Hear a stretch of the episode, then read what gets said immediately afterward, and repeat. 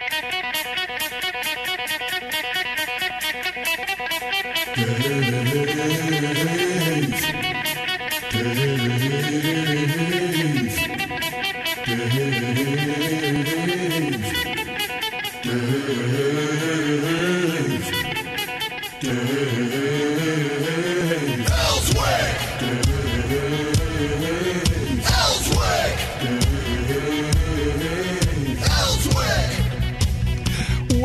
to the Dave Elswick Show on 101.1 The Answer.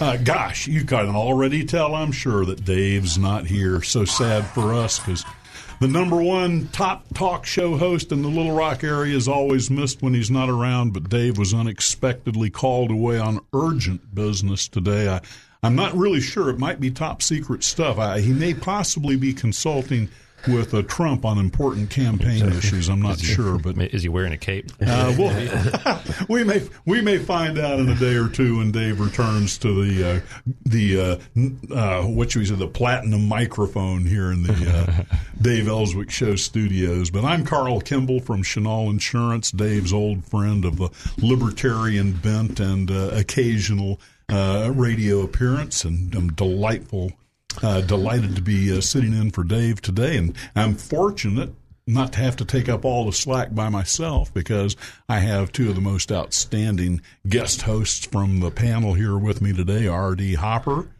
welcome glad- to you, hey, R.D. thank you. Paul it. Calvert. Yes, sir. I Thank you. I tell you, boy, the, the three of us can keep it going one way or the other, can't we? we should be able Yeah, it to. might be south, but uh, we'll keep it going anyway. Well, well, going south's not a bad thing where I'm from. yeah. You know, I went, got to go south over the weekend. Went down to the big city of Monroe, Louisiana. All right. And to hobnob with some of our Cajun friends who continually refer to the area we're from as North Louisiana. and I said, "Oh, you know, that's that's part of the Louisiana Well, you know, I was about to say, you know, Idaho and Montana were part of it too. So we're not hardly the northest part of North Louisiana. Yeah, we're still the southern is. part of it. Yeah, we're the southern part of North Louisiana, I guess, to those guys. But anyway, it's great to be with you guys here today. Great to have Paul and RD with us. And uh, I think that, you know, and since we're caught out here in the excitement of the moment, I think what we'd like to talk about, at least in the first hour here and uh, as things go on, want to talk about some of the exciting news of the day because, lordy, lordy, has it been hitting the fan. We've got impeachment going on. We've got all kinds of craziness in Washington, D.C. Essentially, a, we have a coup d'etat against the Electoral College in process right now. Uh, Is it is it more than usual? Well, you know, it's kind of the way I see it. Is I, I the way I see it, it's kind of a coup d'etat against the Constitution here, because you know, if you want to know what the Democrats are really up to, just look at what they're accusing the Republicans of. you know, in that debate, they asked Trump if he was going to accept the outcome of the election before a single vote had been cast. Hmm. And when he said, Well, let's see what happens, oh, they accused him of not being willing to accept the outcome of the election. Hmm. Oh, and here it is three years later. Hillary still hadn't accepted the outcome of the election.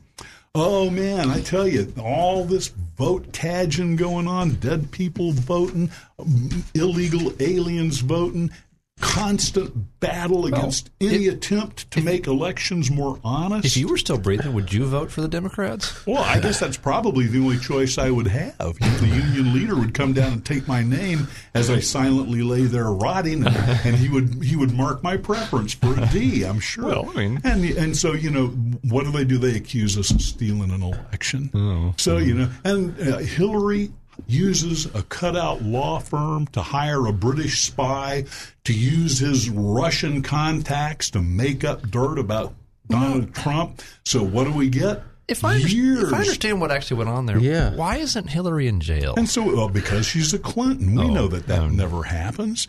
But but but look at what happened. We get years now. Donald Trump being accused of colluding with the Russians when it was Hillary that was using some British spy to use his Russian contacts to make up dirt to affect our election. So- now, so- who was colluding with the Russians Well, to do we call affect that, the do we call election? that pro, pro, projection? or something, you know. And now we got this Ukraine business going on, and uh, you know, Donald Trump has got some pretty dang rough edges on him. If I was if I was to choose, I would choose to have a president that had just a little bit more moderation in in maybe maybe used his a little bit of cogitation before he threw the mouth in gear sometimes because I think he is his own worst enemy most likely. But when it comes right down to it, what we're saying is that how dare he investigate Democrat corruption? Democrats are getting hundreds of thousands of dollars in bribe money from the Ukraine. So what are we going to do? We're going to accuse Donald Trump of colluding with the Ukraine now uh, to try and affect the next election. We we, Well, we, we it- tried to get them on Russian collusion with the last election. Now we're going to have our Ukrainian Mm-hmm. collusion on the next election. So if there is evidence of criminal activity by the Democrats, by his Democrat opponents, when is he allowed to actually investigate? It- when is it- when is his a- Justice Department allowed an, to? It's an impeachable offense to investigate Democrat corruption. Might At be a- least that's that's the impression I get from Adam Schiff. or it might be a death penalty offense if you're not Now, careful. now the Democrats, they had to bribe people not to investigate corruption. and that's okay. Well, so if, I mean, if you know if you're Biden, Especially if you do it with taxpayer dollars. Yeah, now if Yeah. you're Biden, right, and you've got taxpayers' money and you're going to give it to Ukraine, and you can say, hey, there's this guy that's been investigating my son and all the corruption that my son's in involved in. Unless you get this guy fired, you're not getting the money. And he says that publicly. Hmm. Yeah, so it's he oh, admitted to it. yeah, Wow. yeah, they have it on camera. So you And he have was Biden. bragging. Yeah, he was bragging about being able to get a, a law enforcement person fired for investigating his corrupt son and- with bribing him with taxpayers' money. But so it's okay to bribe somebody not to investigate corruption that you're involved in, but it's not okay to uh, to in, to insinuate that somebody needs to That's kind of the investigate way it looks corruption. from the way that they're making the argument now, isn't it? yeah, I so, mean, uh, Well, but- you know, but- but we if, if you think that Hunter Biden was getting hundreds of thousands of dollars from a Ukrainian gas company when he doesn't know jack about gas, the Ukraine, or business for that matter. I mean, there's no evidence he knows jack about squat other than getting high and dropping out of the what was it, the Navy that he got kicked out of? I don't know. For drug abuse. Well, if you think that money being paid to Hunter Biden was not a bribe It's to a high-ranking member of the uh, Obama administration, then you probably also believe that Hillary Clinton and uh, his daughter, the beautiful Chelsea, and her husband are making enormous amounts of money in the private sector because of their great talent and ability to help people. Well, Right. I mean, if if you think help helping people is is manipulating them and and um, taking the rights away, then maybe, maybe that is a talent. They're selling access, is what they're doing. They're not taking the people's rights away that's given them the money. They're taking our rights away because it's our money that that we're being taxed that they're that they're being bribed Well, with. and so we need to- we need it's to remember- access. They we- we are need- selling access. we just need to remember that if you if you bribe people with your own money, then you might go to jail. But if you use taxpayer dollars, well, that's just all fair and good. oh, is that, is Uh, that but way apparently only if you're on one side of the aisle. Maybe so. What's good for the goose is not good for the Well, I don't know. Some, sometimes the Republicans do the same thing. We've got we got a fair amount of crony capitalism going on in the oh, Republicans as well. I mean, You never heard me say there were no corrupt Republicans. but the, the difference The is the difference is that Republicans, if they get caught, will get strung up for it. Democrats, if they get caught, will try to get you impeached over insulting them that way. well, maybe, maybe. But the thing is, there there is actually some some Republicans that that are proud of the fact that they're getting handouts for their buddies and the, know, uh-huh. for the cronies and, and for the businesses Well, you- around them and corporate need to- welfare, basically. Yeah, you need to be an attorney. It doesn't hurt to be an attorney if you're going to be a public official or mm-hmm. run for Senate or the House. If you don't happen to be lucky enough to be an attorney, then you need to start a consulting firm. Mm. So if you're an attorney or a consulting firm, then you have, then you're able to. Accept bribes. What I see is is give access to the right people to get contracts to get mm. taxpayers' money. All right, we want to talk about some of these wonderful, glorious people with the rubber noses and the large shoes that have crawled out of that brightly colored Volkswagen Beetle that's the Marxist clown car carrying the uh, Democratic field around. And we're going to start out with talking about good old Uncle Joe. But first, let's go ahead and get our break in so that we'll have a, a little uninterrupted uh, segment at the end of the half hour to run several of these clips and talk about them. All right, we will be right back after this commercial message. Well, maybe not back to Dave Elswick, but back to Dave Elswick's show. You got Carl Kimball with Artie Hopper, and old what's his name over there, my favorite biblical prophet, the I'm man with the plan.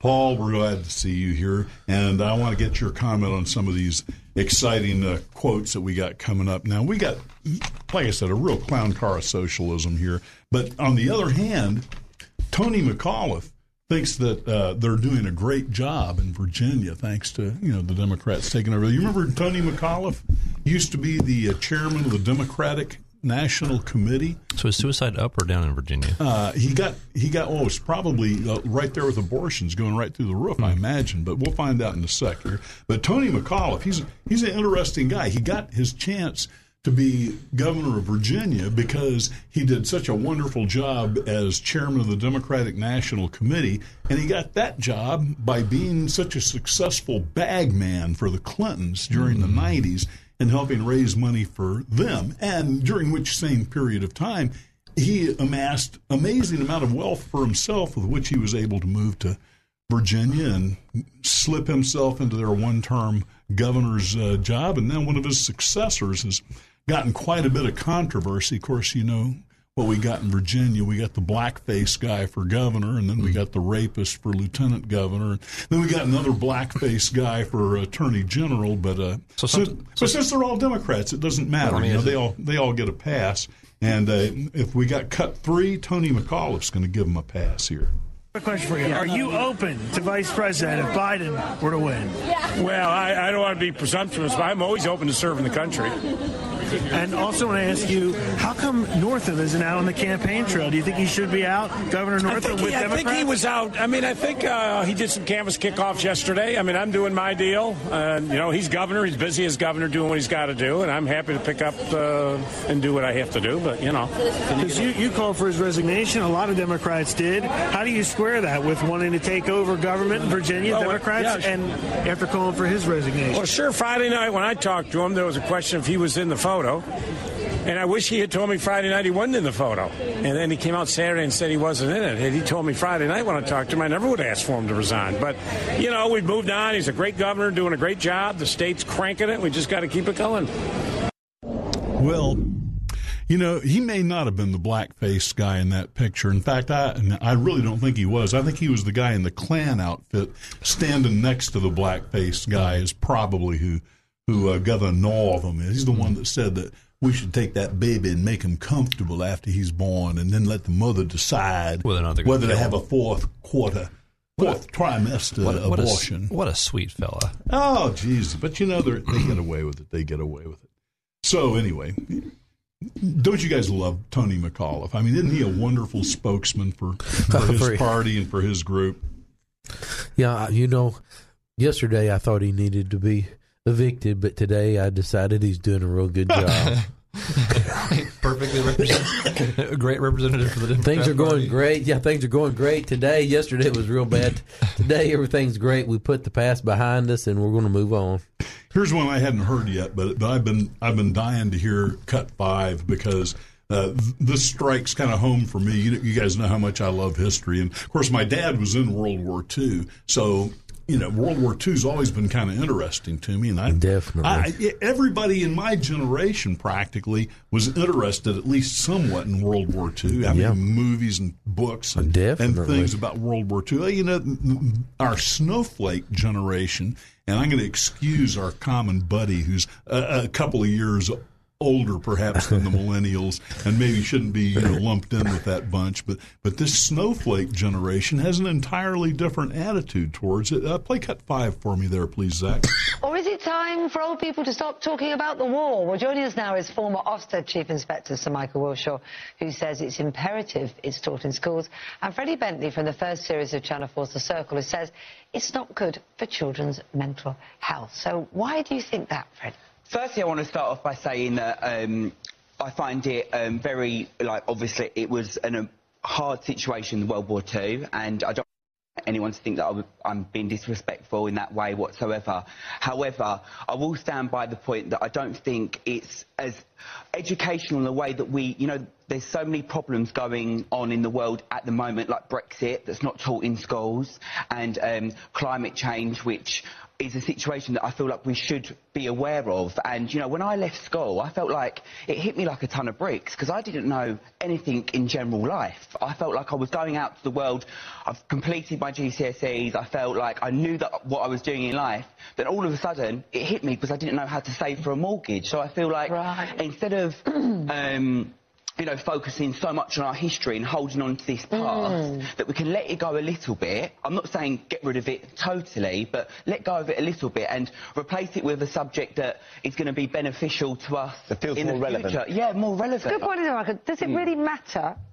We know the dates of when World War II started and finished compared with how to budget your domestic life, get a mortgage, get your first job. Why does it matter? it matters um, as other major events in history matter. We know what happened and we know the dates. I mean, Freddie is, how old are you, Freddie? I'm 22. You're 20, 22. If somebody came up to you and said, uh, on the 12th of December, you will not be able to vote, we're going to take the franchise away from you, you'd be insulted, wouldn't you?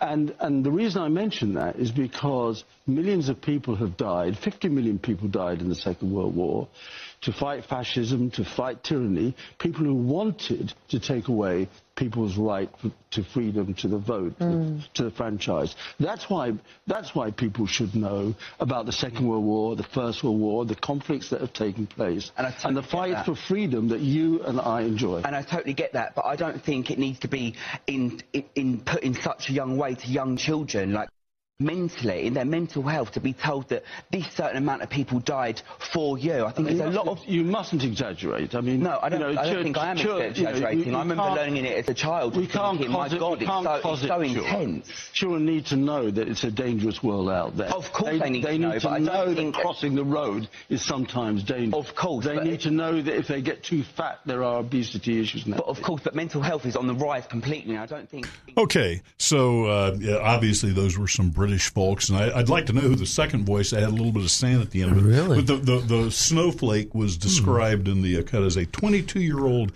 Instagram star. So I guess you can get to be a star, star. on Instagram uh, when makes you you can an barely expert. figure out how to get a mortgage. That makes you an ex- expert on education and what people need to be taught after. Well, apparently so. Because getting into debt is very important. Well, it is, and and you know you, you got to learn that stuff. But gosh, I'll bet you Paul Calvert knows something about World War II and still was able to get a mortgage anyway. A, a little bit. I wish I knew more about World War II. That's that's one of those things. World War One and World War II. That's something I wish I knew more about.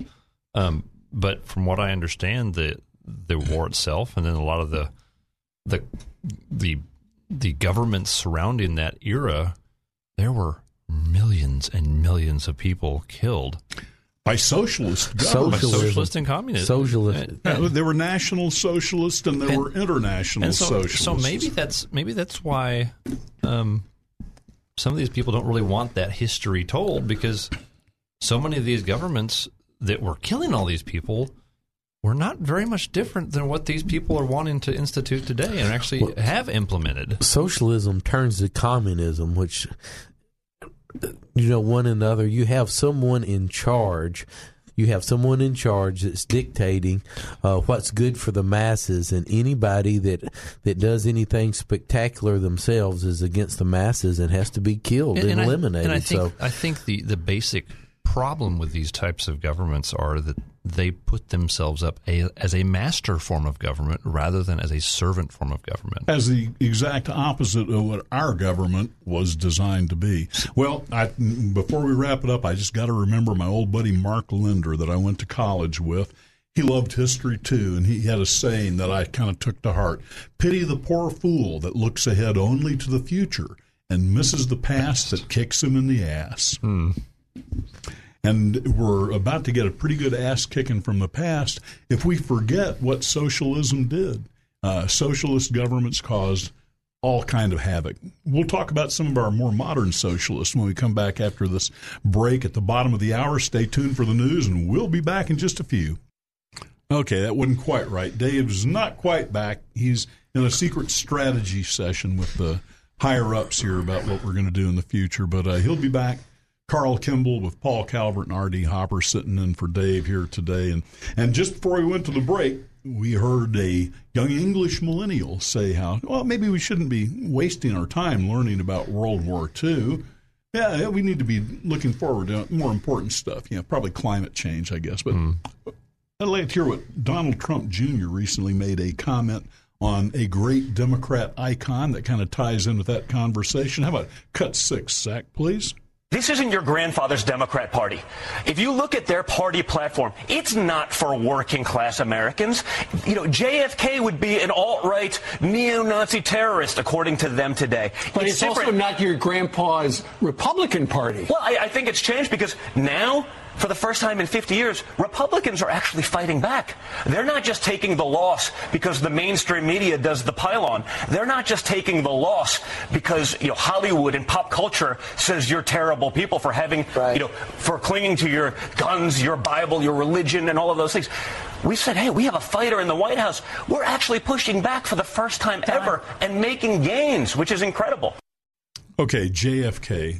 I may be the only person in the room old enough to actually remember JFK, but uh, JFK, he was for tax cuts. He thought that we would stimulate the economy by reducing the tax cuts from the levels that they were at uh, at a place where the Democrats want to get them back up to right now. And sure enough, those tax cuts didn't go through until after his untimely death, but uh, the tax cuts did pass shortly after his demise, and they resulted in such a hot economy that LBJ was able to afford to run the Vietnam War and still have prosperity at home. So uh, JFK may have been right on that. Certainly in foreign policy, JFK was for having a robust military presence and a strong United States around the world. Uh, something not so much with most Democrats today. I think Democrats. I think are kind of confused. I think they they they claim sometimes they want to kind of bring the troops home and reduce the size of the military until they get into office, and it seems like they still continue the the um, the um, military pushes around the world and, and meddling in various different countries' businesses. And uh, when but when they run for office, it seems like they they, they kind of cl- seem to claim they are opposed to it. Well, they claim they claim all kinds of stuff. They claim all kinds of stuff, but when it comes down to uh, the actual the- results, uh, tell Vladimir I'll have more flexibility after the election. yeah, yeah, yeah. okay, so R- RD, I was just going to say that the Democrats are against anything that Donald Trump is doing. So if Donald Trump is doing it, then they're against it no matter what their platform says. even if it's something that they used to be for. Exactly. It changes Yeah. by day. You know, we thought that we had a serious mental problem in this country with Bush derangement syndrome. They were just so crazy about about the fact that George Bush was president. That was nothing compared to what it's been the last three years.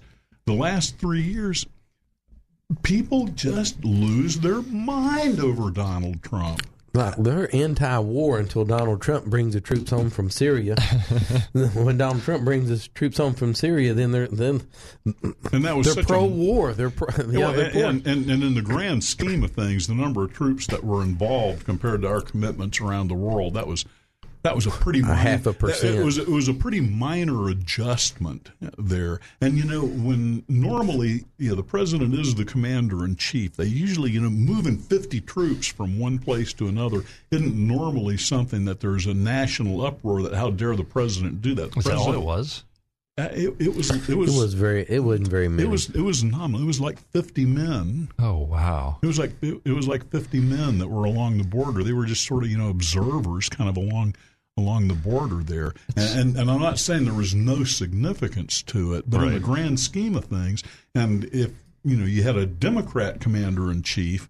Uh, uh, troop movements uh, under control of the commander in chief. Uh, the, the fact that he has the right to do them and he's the decision maker have uh, uh, usually nothing uh, controversial about them. Well, and I and I think so much so much of the time with the foreign policy that we've had going on for the last twenty or thirty years, it seems like it's it's about the equivalent of six year olds throwing rocks at hornets' Yeah. nests, rather than adults looking at the hornet's nest and determining do we want to take that out or do we not want to take it out, and then we determine whether it needs to be taken out. If, if it does, we take like it out. Baghdadi.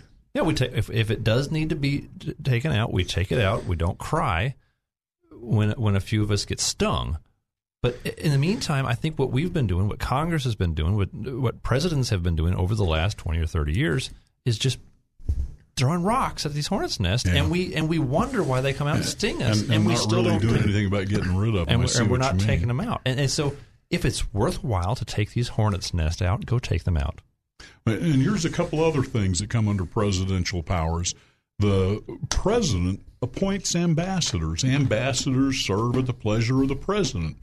The president has a right to tell an ambassador at any time your services are no longer required. And it, he can put in somebody that suits him. Mm-hmm. That has never been controversial. That's within the constitutional powers of the presidency.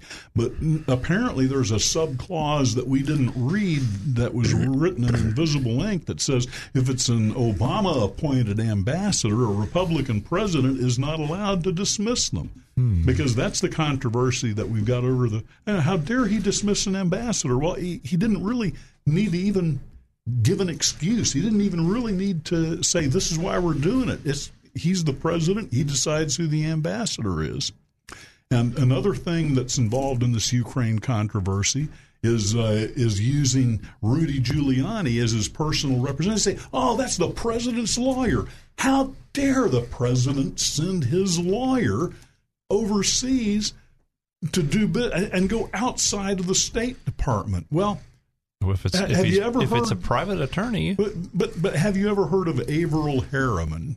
I don't guess so. Well, you know, he was a personal crony of FDR. FDR probably did somewhere between 50 and 75 percent of his diplomatic work through unofficial personal representatives. But he was a Democrat, so it was okay and uncontroversial. Why would anybody have a problem with? Now, now it Giuliani's has kind of been an embarrassment in some ways, and we're going to get to we're going to get to Jim in Hot Springs in just a second. But Giuliani has, in some ways, tarnished his reputation and, and been somewhat of an embarrassment on occasion. And he's probably been less effective than the president hoped and what he wanted to do in the Ukraine. But sending his personal representative, lawyer or not lawyer, sending his personal representative to another country to back channel a, a discussion between uh, another leader and the president of the United States is nothing new. There's not been a Democrat president in the last hundred years that hadn't done it. Let's pick up Jim in Hot Springs here first and get his input into this. Jim, have I got you? Good, af- Hey, good welcome. Good afternoon, guys. Man, Good afternoon. Join the conversation, Jim. Yeah, I just want to join in and tell you you're not the oldest clown in the in, the- in the box in the box of Lucky Charms. And John F. John F. Kennedy was killed on my sister's birthday Well, that's in sad. November. In November, man. And I'm telling you, for for the glorious weather they had in Dallas, it stormed its yin yang off in Memphis, Tennessee that that year uh, when he was killed that day. And uh, That's November day you, if you were alive, you always remember where you were and what you were doing, don't you? November 22nd, 1963, brother. My sister's birthday. I'll never forget it as long as I live. But uh, yeah, you're talking about JFK. He was uh, he. There's no Democrat alive that could even come close to JFK today. Well, he that- certainly that, that represented a different was- wing of the Democrat Party than even exists today, doesn't he? Yeah, well, that, ain't that the truth? I mean, they they just, you know, he was such a charismatic, beautiful man, and he had this rock star, gorgeous wife. Man, it just was un, unbelievable. He he was, they, you know, they turned turned the White House into Camelot, even though they called his place up there in Maine Camelot or wherever the you know wherever the heck that place is. But they, man, eh, he was royalty. Jim, I'll tell you, I'll tell you a story about about uh, President Kennedy's election. I was nine years old, and then uh, let's say I guess I'd have been in fourth grade at the time, and and there was a little girl in the second grade that rode the same school bus as me, and I just happened to live in a suburb of Boston, Mass. that year. Uh, and this little, I remember that I'll never forget this little girl sitting in the back of the school bus saying, when John F. Kennedy gets elected president, he's going to change it to a four day school week. And when he does, I'll kiss him. and you know, I, I, I've often thought that's kind of the perfect metaphor for the Democrat voter today. You know, they think they're going to get Yeah. pie in the sky, hmm. and they can just hardly wait to give him a big old wet sloppy kiss for giving them hmm. something that isn't ever really going to happen. You know what I mean? Right. But, Well, that- that would- you know he he gave he gave the he gave the hardworking people of this country one of the biggest tax breaks that nobody had ever given this country. And and I remember that you know speech man ask not what you your country can do for you but ask what you can do for your country. And that was his inaugural address on January the 20th, 1961. Jim, thanks so much for calling. Appreciate you. Anybody else wants to All right, jump man. in the conversation, we'd be glad to have you. 8370925. Did I get that right? 837 No? 823 823. Okay. I always I always forget it. Paul, give him the phone number. 823 0965. It's 501 823 0965. Okay. Well, we need somebody here who's not senile. Thanks for being the guy. All righty. Well, listen, we're talking about some of our glorious, glorious Democrats that we've got running for president here. And man, I tell you, there are some of them. Pete Buttigieg, he's one of this this uh, clown car here. He's a number 11. Uh, give us number 11 there, would you please, Zach? Lately, And faith doesn't have to be something to divide us.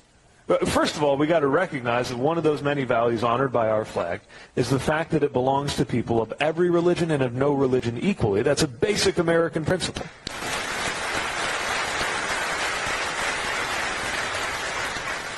But I'm also offering to people who are guided by a faith tradition in making their decisions about what they think is right and wrong. That when I'm president, you'll never have to look at the White House and scratch your head and think, whatever happened I was hungry and you fed me, I was a stranger and you welcomed me, whatever you've done to the least of these, you have done to me. Those values matter too. I'm thinking about democracy, not as a system, but as a value. The, the belief that our country is better when the views of everybody are taken into account and when we have a system that actually reflects what we, the American people, want. That's why it's so important to do something about Citizens United and get money out of politics. All right. Pete Buttigieg, he likes to bring his religion into it, and I am not in a position to criticize anybody else's personal beliefs. But when he tries to extend his version of Christianity So he- into the public square, I think he I think he opens himself up to being questioned whether or not he's properly understood what his own religion he, says. He quotes a little bit of Jesus, I think, from, was it Matthew 5? But the, But did Jesus say, "Go to your neighbor and hold a gun to his head and force him to contribute to the poor"? No, no, he didn't. Or did he tell you that you should contribute the- to the yeah, poor? the- Personal obligation. Yeah, the a personal implication there is you are standing before God as an individual, and and and God is speaking to you at judgment and asking or telling you that I was hungry and you did not feed me. And speaking of in, in the in the um, uh, metaphor of not helping the poor or, or of that nature, but it's not. God is not bringing a corporation, the government, corporately before before His throne and and, and, and would- questioning their morality. He's bringing in, in, in an individual. I would not want to stand before the great white throne and say to the Almighty, "I voted for people who took other people's money to feed the poor. I'm good." Yeah, I, I- and I voted for someone who cut my taxes and raised my neighbor's taxes so that they would do what was my responsibility to do. Yeah, but I don't think he's heard the parable of the Good Samaritan. Oh, you mean, eh. you, maybe maybe we need to re- revise that parable a little bit so that it's well, you know, this this Samaritan fella he he found this guy on the side of the road and he was sick, and so he robbed four other people and hired someone else to go take care of the this the the, the beat up guy on the side of the road. All right, I got. I'd, I'd love to talk more about this Good Samaritan analogy because I think you're right on. But we need to make some money for Dave first, so he can afford the trip back from the secret location where he's hiding out right now. We'll be back in just a few. You're back on the Dave Elswick Show, and we want you to hear something real quick from our president, duly elected through the constitutional process of the Electoral College. And above all, we will never stop fighting for the cherished values that bind us together as one America. We support, protect, and defend the Constitution of the United States. We stand with the incredible heroes and warriors of law enforcement. We believe in the dignity of work and the sanctity of life. We believe that faith and family, not government and bureaucracy, are the true American way.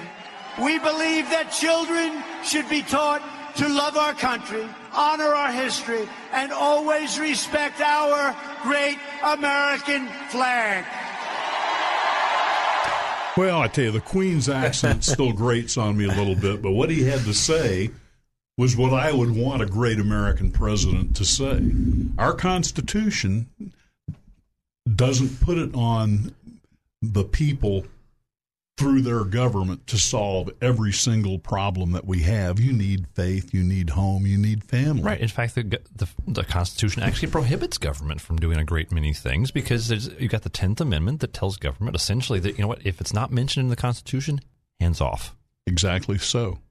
And we can't solve everybody's problem. That's part of the problem with with all these Elizabeth Warren types and all Right. pretty much everybody on that side is they want to say, "Have you got a problem?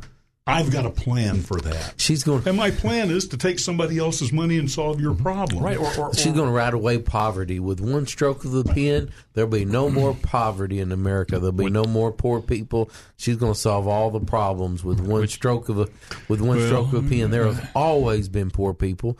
Jesus said that the poor will always, Always be, be be with with you. you. Jesus said that, and it's personal obligation, and the government, like you said, is never going to take away and do all our per- personal obligations for us. And the only people that can make America great, just like JFK said, are the citizens. Ask not. Uh, like you brilliantly pointed out before, our Lord and Savior didn't tell us to act through corporations or through government to do good works. He told us that it was our obligation to feed the poor, our obligation individually. We individually find Him for salvation, we individually face His Father for judgment, and we individually must do what we can to fulfill his commandments. Right. And, and when Pete Buttigieg says we should feed the poor and take care of them, God bless him. I, I, I like what he says. When he says I should come with a gun and force you to do it, now I got a disagreement with him. Right, and that's and that's the problem is is that yes, charity is good, but if I if I go over and and, and take money from R.D. Hopper, which means he can't ta take care of his mother, and I use that money to go help some other person that I haven't even vetted, and, and I don't even know if they're they're worthy or not.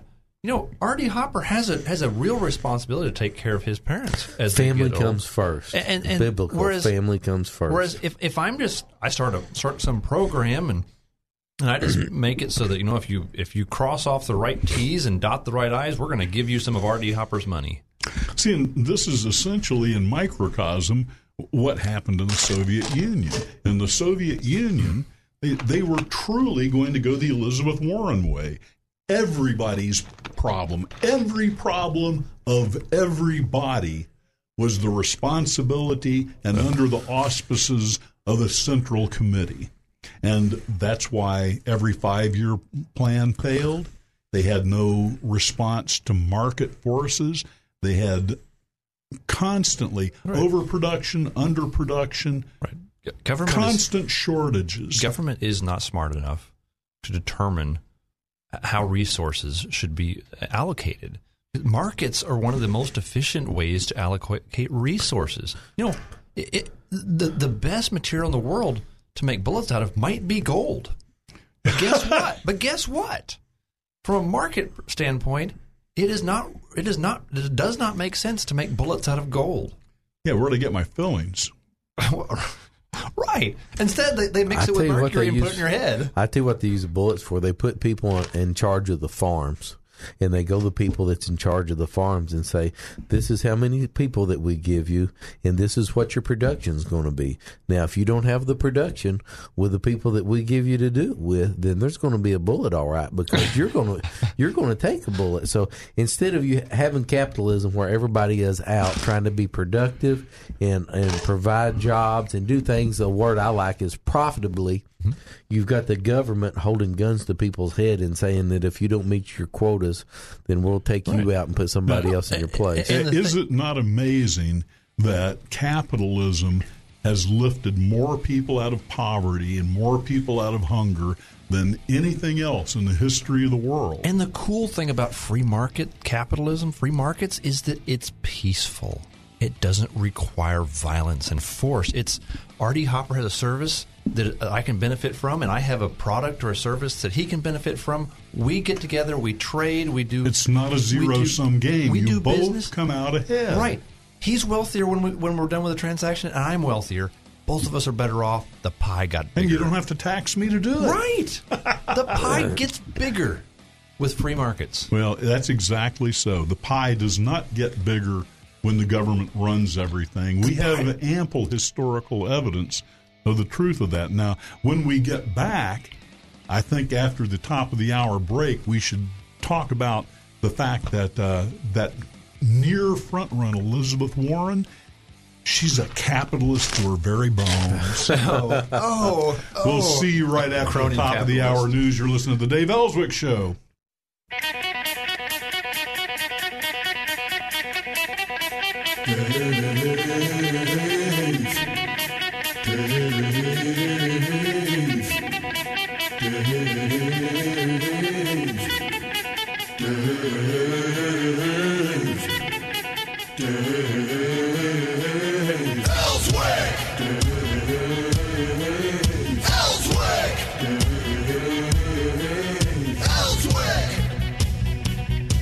Welcome back to the Dave Elswick Show on 101.1 The Answer. And uh, I know you're disappointed Dave's not here. I am too. Man, he's the number one talk show host in Little Rock, without a doubt. And we're going to miss him till he gets back, but uh, I think the Trump campaign called him to some high level strategy sessions to discuss the next phase of the destruction of the Democratic Party as we know it. So when Dave gets back here in a day or two, I'm sure he'll have an interesting report So, on so that. basically, the, the strategy with the de- of destroying the Democratic Party is to give them some more rope, right? I, I think at this point that it is because we have all of them have agreed that we should have open borders. All of them have agreed that we should give free health insurance to everybody who walks across the open borders. All of them have agreed that uh, convicted felons in prison should be able to vote in their local elections and national elections. Uh, they, I believe, all agree that we should have a 16 year old vote because that would help add to the uninformed vote, which of course helps them. Uh, what else? Uh, and of course, they all want the Green New Deal and Medicare for all because, oh, it would be so wonderful if government just solved all of our problems. And, and if the government needs to solve a problem, Elizabeth Warren's got a plan for that. Let's go with cut number 30, please, Zach. Uh, here it's 100%. It doesn't raise taxes on anybody but billionaires. And you know what? The billionaires can afford it, and I don't call them middle class. So, billionaire, that's where it worked. Anyone under a billion dollars net worth. That's right, It's not paying a penny more. That's exactly right. Well, gee whiz, no wonder she's a capitalist to her very bones. She's looking out for us little guys, isn't she? She only wants to kill the billionaires.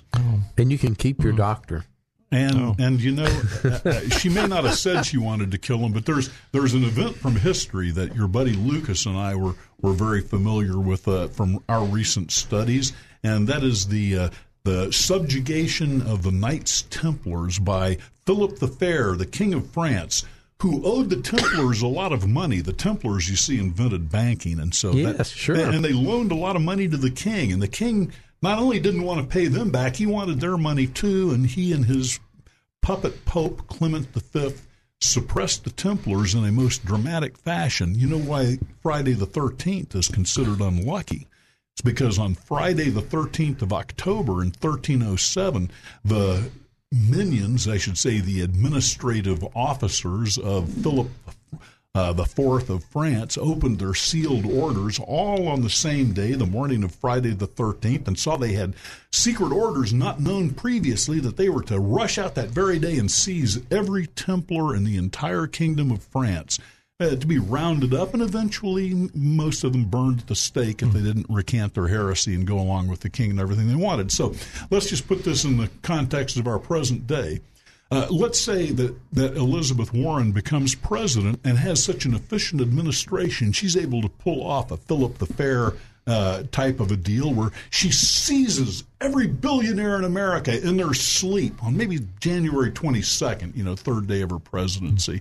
She seizes every billionaire in America in their sleep in the middle of the night, has them hauled off convicted of heresy, burned at the stake, all of their property confiscated, and the federal government lays its hand on every penny owned by every billionaire. Except for the ones who United donated to her campaign. Well, you know, uh, even leaving that aside, if she even included them, she would not have 10% of the money that she needs for her Medicare for All plan and for their Green New Deal. I said this is we're talking about hundreds of times the income of the United States government right, but, that but- would be paid out over but ju- over but- just a few years. But just think about all this spending is going to stimulate the economy Oh, and, man, and, and make us all rich. If, if government will just Well- spend trillions and trillions of dollars employing all of us, then we'll all be rich, Uh, right? uh, uh, but to get back to the little quote that we just heard, she said that no, she won't raise taxes on anybody that doesn't have a billion dollars. Right. Now, right. now so, so maybe they'll call heard it this fees before, hadn't we? Maybe they'll call it fees instead of taxes. Now, if any of you folks out there in the listening audience in Dave Elswick land would like to call and contradict us or, or, or set us on the right path and, and bring us back to our senses or perhaps just bring up something we hadn't thought of, uh, you're welcome to call in. Paul, tell them the phone number, would you? 501 823 0965. Again, 501 823 0965. I admire a guy with a head for numbers. You know, socialism doesn't cost any more money. You know, we can we can pay for everybody's health care. We can pay for their free college tuition, and uh, won't cost a dime. Won't cost anybody just- a dime just more. print that money or borrow it from China or from some other country and just, just but just print the money and it will stimulate the economy and all of us will be be rich. Government could send a check to everybody every year for four hundred thousand dollars, and all of us would have hundreds of thousands of dollars. Except a loaf of bread would cost hundred thousand dollars. It might, but that's okay. But at least we'll be at least within a few years we'll all be millionaires. Yeah. Yeah, we'd all be kind of like in Zimbabwe, you know that, and, and, and Zimbabwe got the uh, what, at one point wasn't it, wasn't it something like hundred thousand percent inflation annually? can't remember. I it was- And, I mean, it it was, it was it was a mind boggling. It- it was. It- it- you couldn't carry. It was worse than the Weimar Republic in the nineteen Where thirties. you had a wheelbarrow full of cash, and they, and they dumped the wheelbarrow out and take the wheelbarrow because they didn't want the cash. The wheelbarrow was worth more than the cash by the time you got to the store. I, I bet her her spreadsheet for how she's going to pay for all this is probably like Obamacare. It's just you, we don't need to look into any of this to make sure it totals up. We just need to go ahead and vote her in, and then pass it. Then after we vote her in and Then we'll figure it, out what's in it. Then then we'll figure out what's in it after we get in and uh, pass it. I've got to admit, I, I don't really know if Dave has any Democrat listeners. I kind of half suspect that if he hadn't run them all off by now, I probably ran off the last two or three in the in the last hour. So it may be my fault. But but uh, if if you're one of the people that believe Elizabeth Warren when she says she's going to give everybody free health insurance. It's going to be wonderful, and nobody but billionaires are going to pay for it. If you believe that, you, you have a level of naivete that almost guarantees you were an Obama voter in the first place. Uh, and in the second place means that you probably will blindly walk into the same kind of trap that we did with Obamacare. You can keep your doctor. Yeah. Because that was designed to fail. And so she can probably, you know, use some carefully crafted language and say that, you know, some of these giant corporations will be taxed more.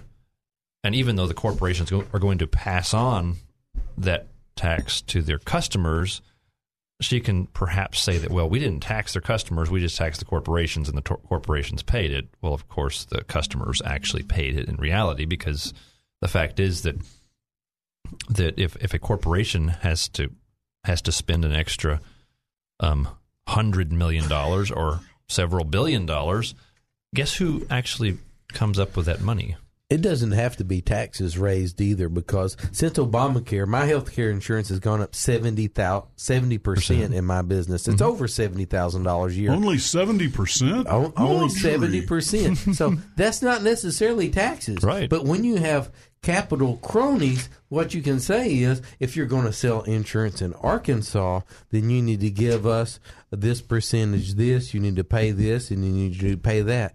So not only do they raise their taxes to be able to do all of this socialism, they fee the insurance companies by the states and federal government to be able to take our money and give it to them.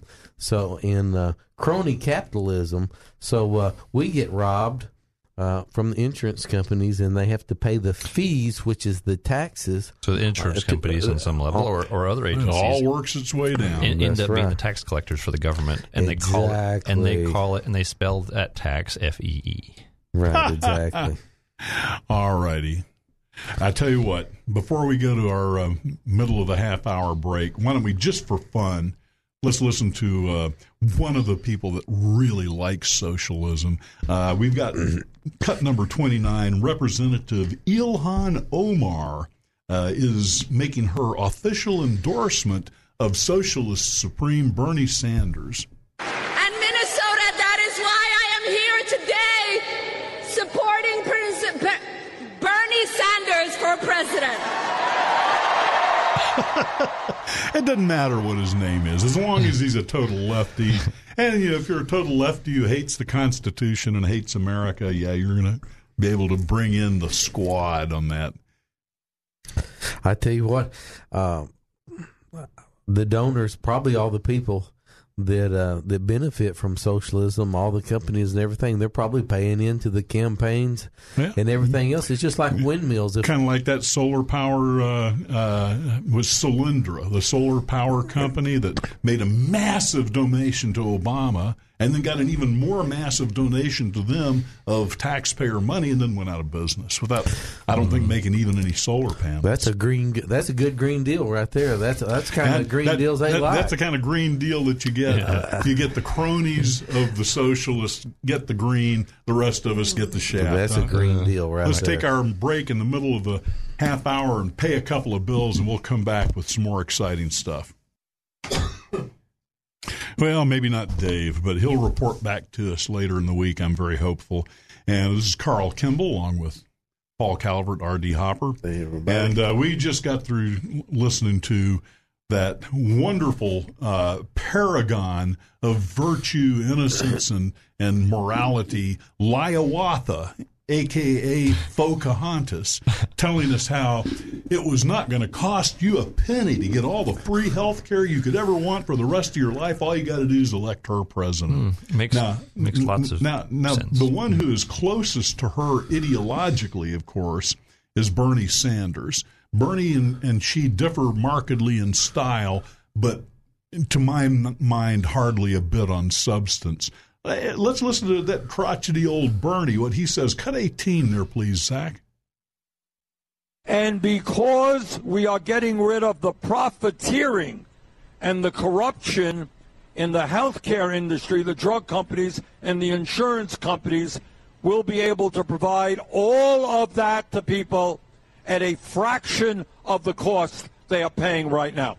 Not here to tell you it's going to be free, you're going to have to pay something, but it's going to be a heck of a lot less than what you're currently paying.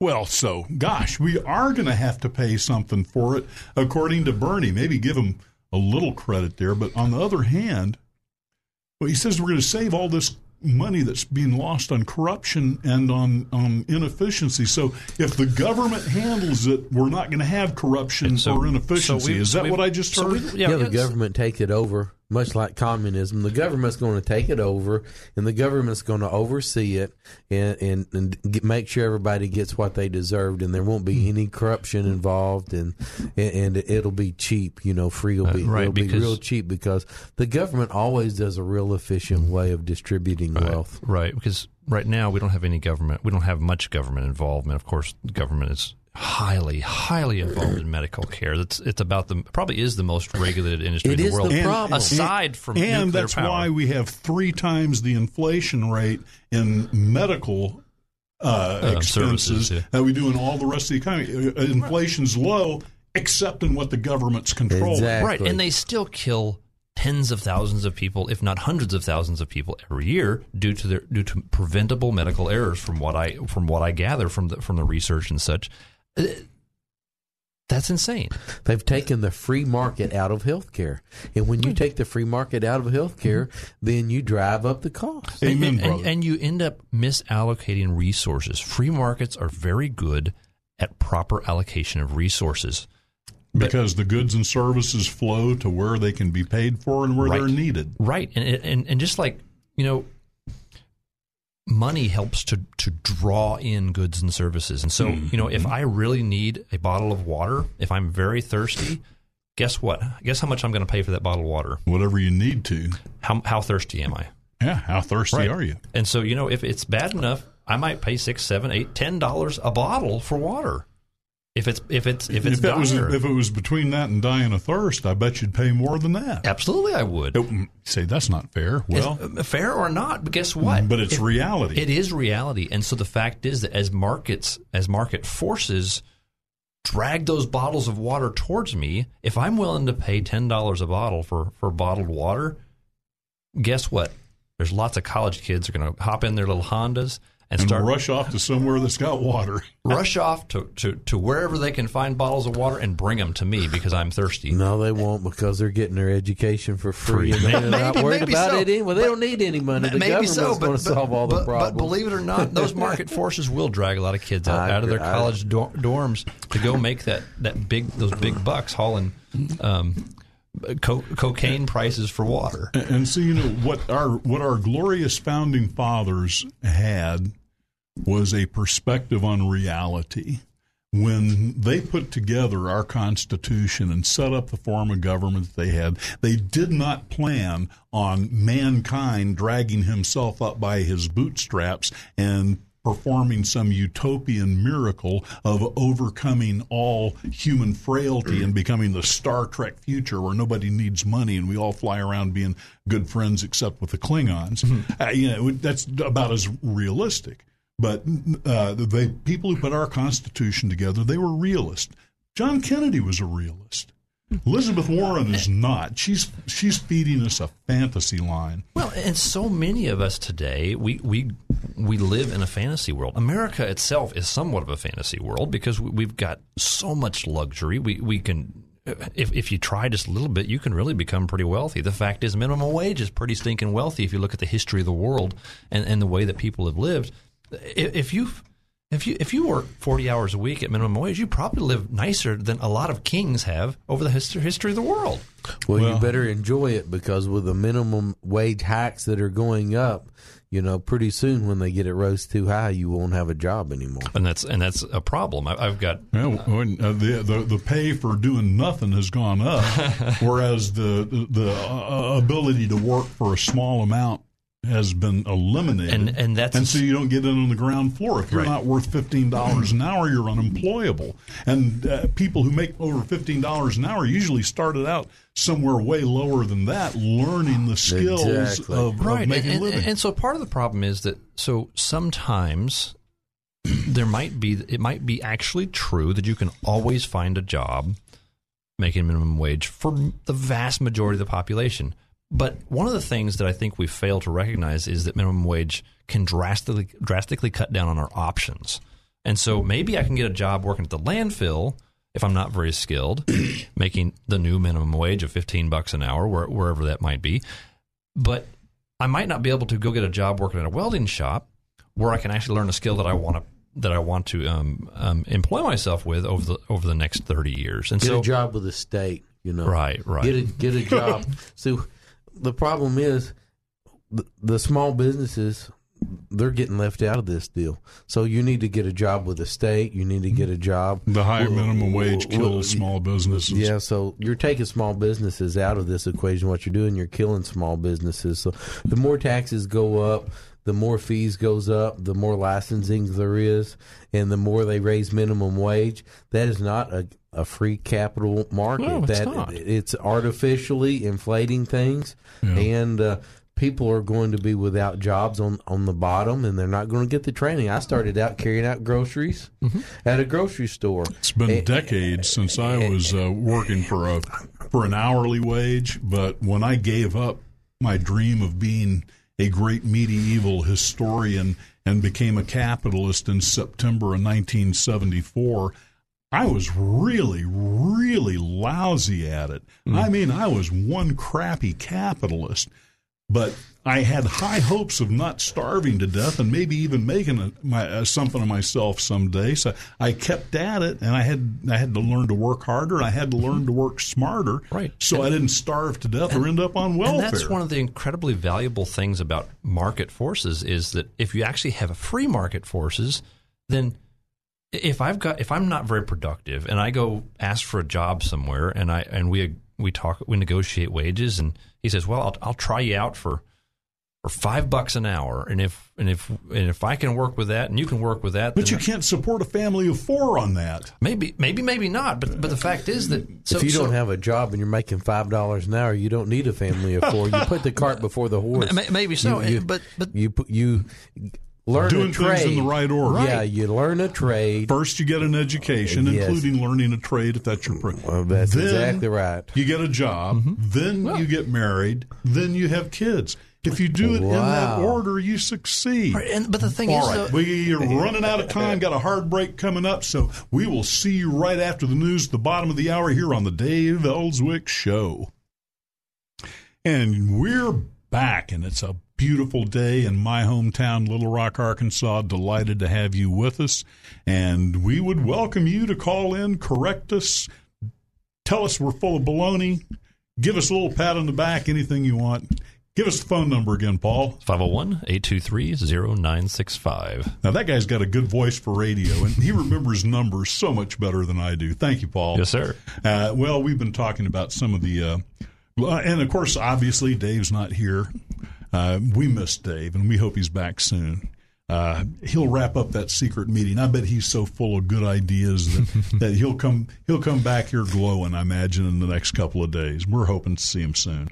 Uh, anyway, uh, we've been talking about some of this glorious field of fellows and gals with the rubber noses and big shoes that have been climbing out of the brightly colored Volkswagen onto the Democratic stage. So this, is this one of those cases where, um, so in the past, sometimes we've had the, the pickings for president have been so bad that just picking someone randomly out of the phone book would have been better than these presidential candidates. Well, you- but but at this point, is it is it kind of maybe to the point where we would actually be, do better off picking random names out of the local prison roster? Uh, well, I, I hope not that, but but uh, you know, William F. Buckley, who was the father of modern conservatism, once famously said he would rather be governed by the first thousand names in the Boston phone book than the faculty at Harvard. Well, which I think similar applies. And you know, Right. uh, uh, here's one of the people that I would never want to be governed by. Normally, I kind of uh, think that that these these Harridans on the View get way more press than than their viewership or their mental capacity could possibly justify. But but I, I just I just had to chuckle when I saw this quote from Joy Behar because here's someone who's pretty much never right about anything, but she accidentally swerves into a great and profound truth here, to much to the embarrassment of uh, her fellow Democrats. I think. Cut 19, please, Zach. Beto, when I my husband told me that he got out of the race, I think he's actually like a beta test for why going national so quickly and being beloved by the media is always dangerous. I said that when he came on here with the Vanity Fair cover. He raised $80 million. Obama was publicly drawing comparisons to him, like saying like he, he's like me and the, he got a ton of Obama staff. I will also say that his stance on gun buybacks, um, Mayor Pete said it was a shiny object that distracts from achievable gun reform. Chris Coons said it wasn't a wise policy or move and that clip will be played for years years had Second Amendment with rallies with organizations that try and scare people by saying that Democrats are coming for your guns. He also made um, some statements about religious institutions being um, getting their tax exempt status, status, excuse me, removed from them um, because they if they didn't support same sex marriage. So he did a lot of like battleground culture war, and he ran as the most left, most woke candidate, and look where he ended, one of well, the first yeah, out they of the should race. not tell everything they're going to do. Like, if you're going to take people's guns away, wait till you get elected, then take the guns away. Don't tell them ahead of time. By the way, that's what that's what people like me think you're gonna do. That's what people like me think's gonna happen. Okay, there you there you have it. So. She's giving him uh, g- giving advice on how to be a good Nazi. Uh, exactly. See, uh, she's she's really swerved into the truth here uh, because Beto. Of course, you know nobody really wanted to see Beto's dental procedures anyway, and God knows if he'd stayed in the race much longer, we'd have probably been treated to a colonoscopy. But uh, you know, Beto was never really a candidate to take seriously. He was a, a complete empty suit, and he had to make. Yeah, he may have been very woke, but he had to make wild woke gestures in order to try and draw what- some attention to himself. but- and one of them was just, "Yes, hell yes, I'm coming for your AR-15." Right, and so is he? Was he just um, spewing the kind of mainstream Washington Democrat ideology there, and, and it, it just kind of got loose? Is that is that what he did? Did, did he, or, or, was he actually? He was he actually out of line with the with the Democrat Party? No, he said what every single one of them want to do, but he was the one that was so stupid that he didn't realize that you wasn't supposed to let anybody know until after he got elected. uh, which is what which is what the normally brainless Joy Behar actually swerved onto a profound truth. Boy, if you're going to take people's guns away, get elected first. Don't tell them first. I mean, you know, Beto didn't have that much support to lose to start with. But if Beto had been in a close race and and it was a situation where he actually had had a chance, which I realize is kind of a stretch, but mm-hmm. if Beto had actually had a chance, he blew it big time as soon as he said, "Hell yes, I'm coming for your guns." Yeah, he was swinging for the fences in the bottom of the ninth inning by trying to see if he could raise the radicals. But also the the Democratic Party has also circled and killed anybody that was any kind of sense of normalcy. I mean, not that anybody that's a Democrat, but if you look do you think that there do you think that there is one Democrat on that stage that wouldn't take your AR-15s if he thought he could get away with it? No, they probably all would, but you know, I saw Delaney stand up there on the stage when they were all were saying that that Medicaid for all and and and everybody's going to have free health care insurance, and and Delaney did stand up there and say, you know, listen, you know, my father was a steel worker and he liked the insurance that he had that he got through the union. And I don't think you can outlaw something that half of America is happy with. So they circled around him. Is he still in the him- race? No, no, he, He- no, he dropped no. out? He dropped off the well, race because it, man, he he was he was the one guy that had that, that just about almost sounded sane. I know it. So there was But you one know- sane. They, you, you can't know have a sane one in that. You know, he didn't have a chance. I'm going to make a lot of I'm going to make a lot of enemies right now, Paul. You should probably cut my mic before I before I before I lose what remaining support that I've got in the world here. But you know why Delaney didn't have a chance? Why is that? Because since women got the right to vote in 1920, we have only ever elected one bald man president. Oh. And he, A, was a national treasure who won World War II, and B, only ran against another bald guy. Oh, So you take out the two Eisenhower Adlai Stevenson elections. The candidate with the better hair won practically every election, and certainly bald guys don't have a chance. So he, Oh, wow. he was he was doomed from go. I think You're he not supposed, you're not supposed to notice those things.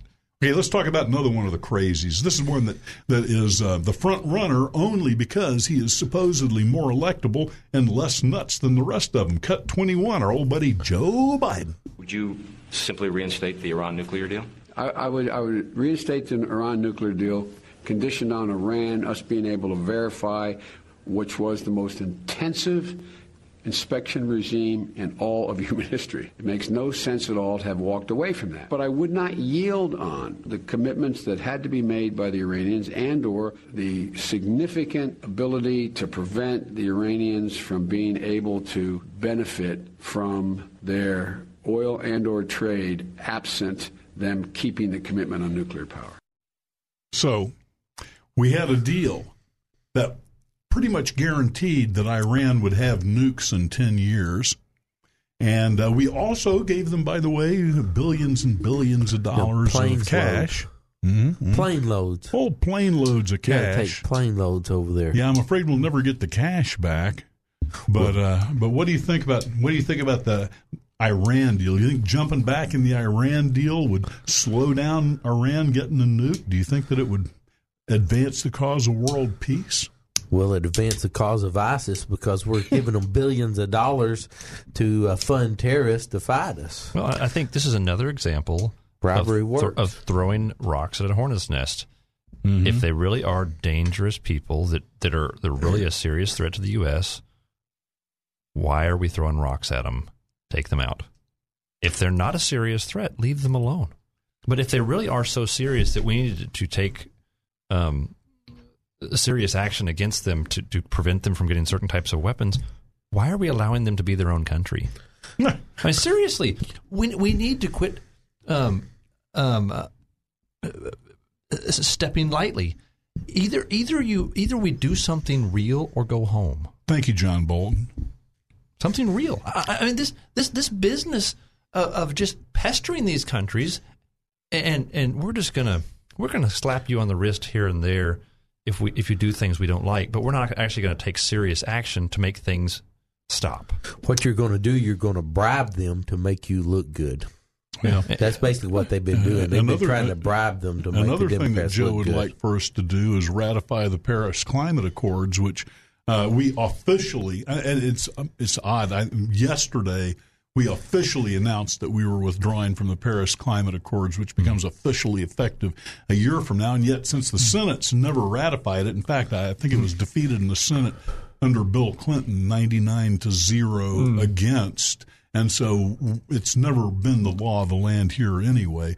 But the Paris Climate Accords, ironically, all those countries that are still in it have none of them have reduced the amount of carbon gases they put into the air as much as we have.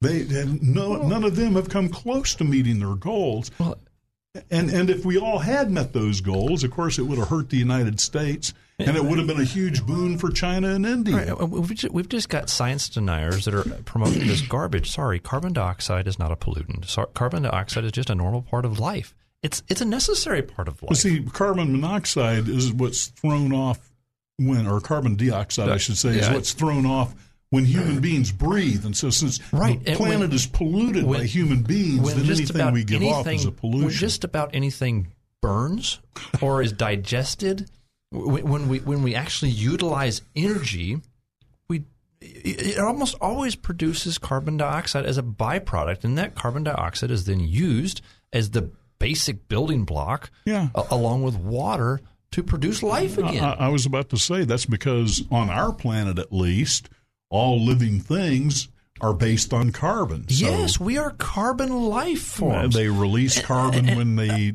decay. Right.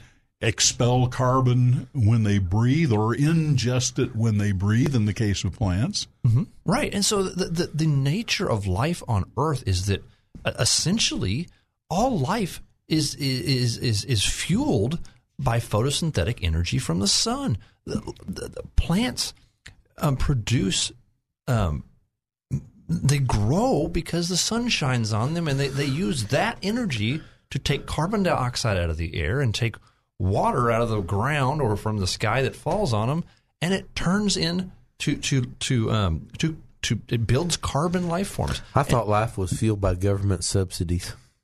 Well, the more, Didn't you- the more Stimulus carbon, packages. the more carbon dioxide in the air, the more plant growth. The more Yeah. plant growth, the more oxygen. It's Well, I mean, it's circle just, just it's just part of the circle of life, and you know you can pot you can concentrate carbon dioxide too much in certain areas, and you might hurt people.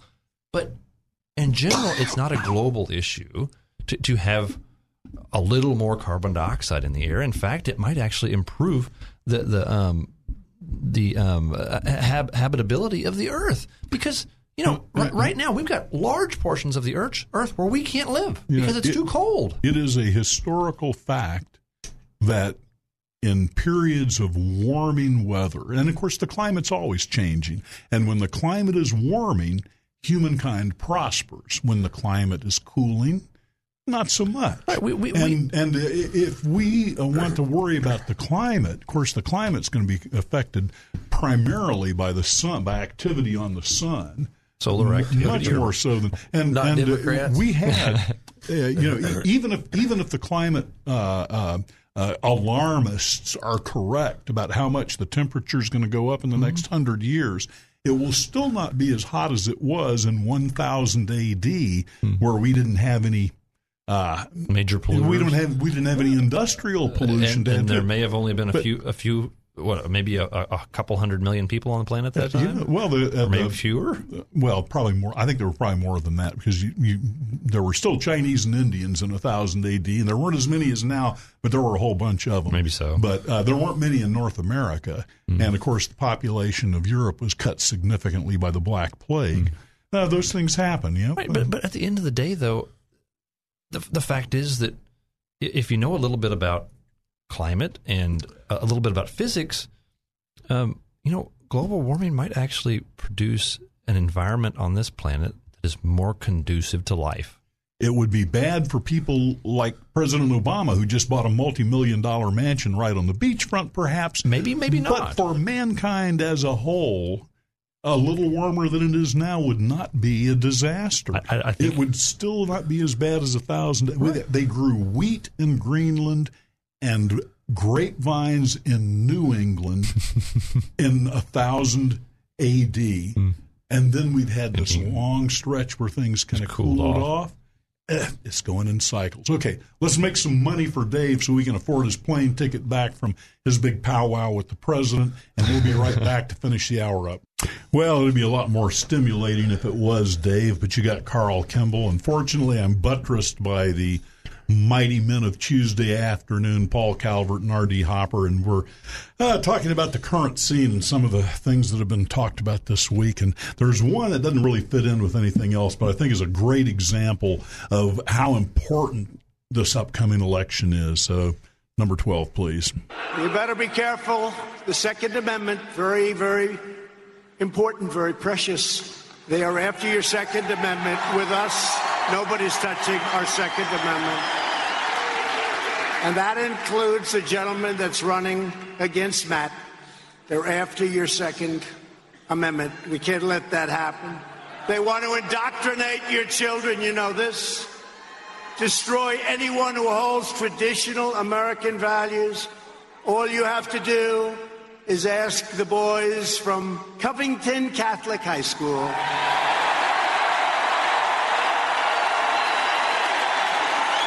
Some of whom are here tonight. The far left wants to impose their authoritarian ideology on the nation, telling you what to think, what to believe, and how you should live. They want to erase our traditions, our culture, our history, and our heroes. They want to subjugate you and break you to their will, but Kentucky will never be broken. Kentucky can't be broken. You're too strong and you're too smart. In their crazed thirst for power, the Democrats are trying to tear our country apart. First, Democrats engineered the Russia hoax, the most egregious fraud ever foisted upon the American people, the Russian hoax. Then they did the Mueller scam. You remember that, the Mueller scam. Two years and they said nothing. And then Mr. Mueller testified. That was a wonderful day for me.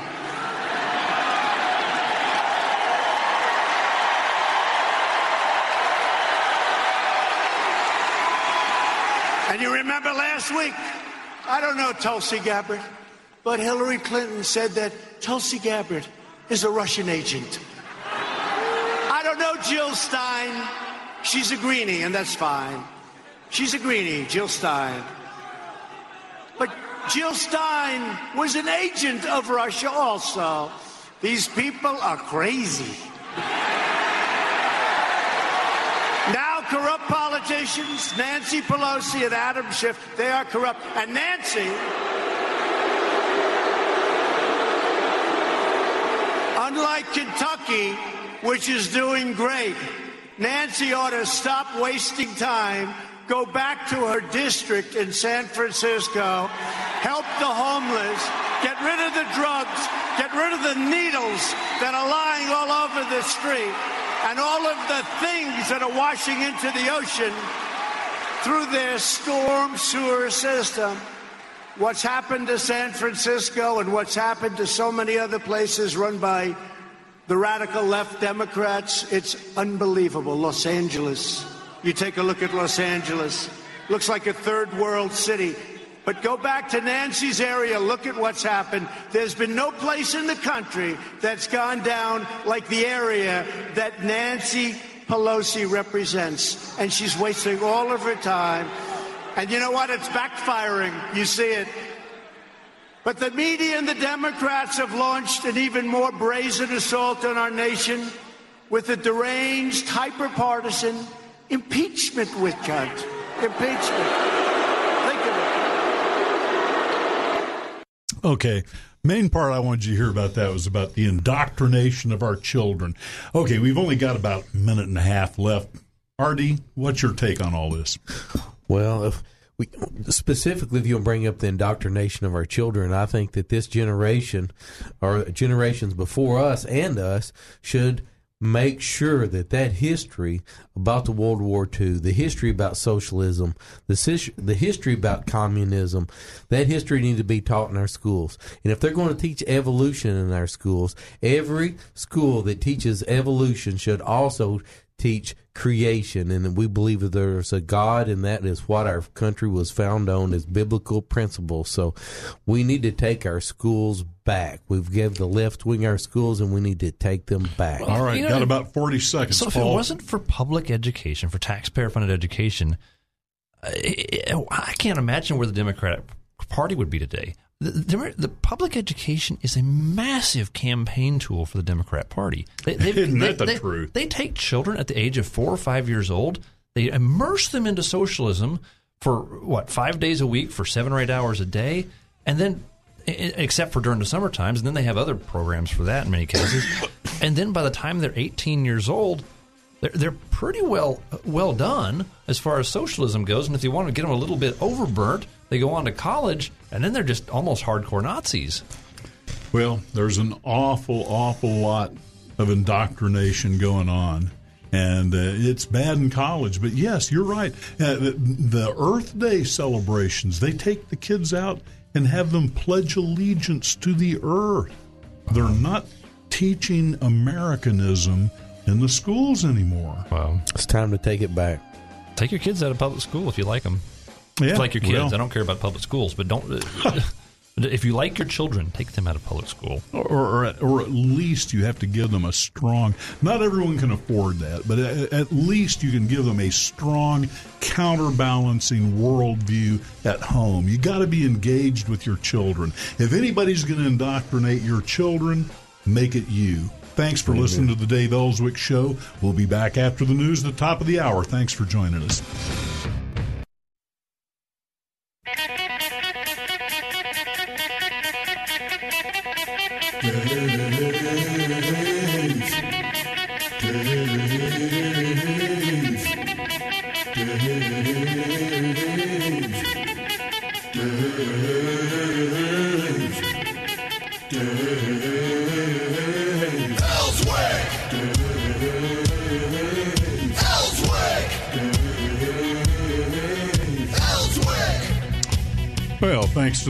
Magic of radio, we heard the dulcet tones of the real Del- Dave Elswick there just a few seconds ago, but sadly his Rowdy friends have got to hold the fort without him today, but we're hoping to have Dave back with a report on his top level discussions with uh, people in the highest levels of the Trump campaign and maybe even the Pentagon. He may he may not be back till Wednesday if he if he gets the Pentagon in on this trip too, but I'm not sure whether that's in the cards or not yet. We'll we'll have to get back to you on Dave's schedule, but we're going to be grateful when he gets back.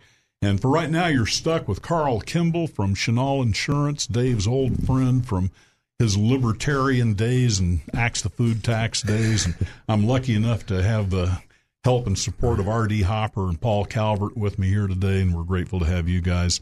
Uh, I've been talking about this upcoming election and uh, the contrast between, uh, on one hand, a president, however flawed, however bumptious, uh, despite his Queen's accent and other many shortcomings, uh, on one hand, who actually says that he wants to uphold the Constitution of the United States. And on the other hand, this clown car full of Marxists who want to uh, open the borders, invite in people from other countries Take to come suck off the taxpayer teat here. Oh yeah, and take your AR-15 away and and uh, let prison. Don't forget, let prisoners, uh, felons convicted in prison, vo- have the vote too. And all that good happy horse hockey. And and in the meantime, while all this is going on, they think that they are going to fatally damage our president, duly elected by the Electoral College, instituted by the founding fathers of our great country with the blessing of God to prevent us from being overwhelmed by the massive hordes of moochers on California and New York's shores.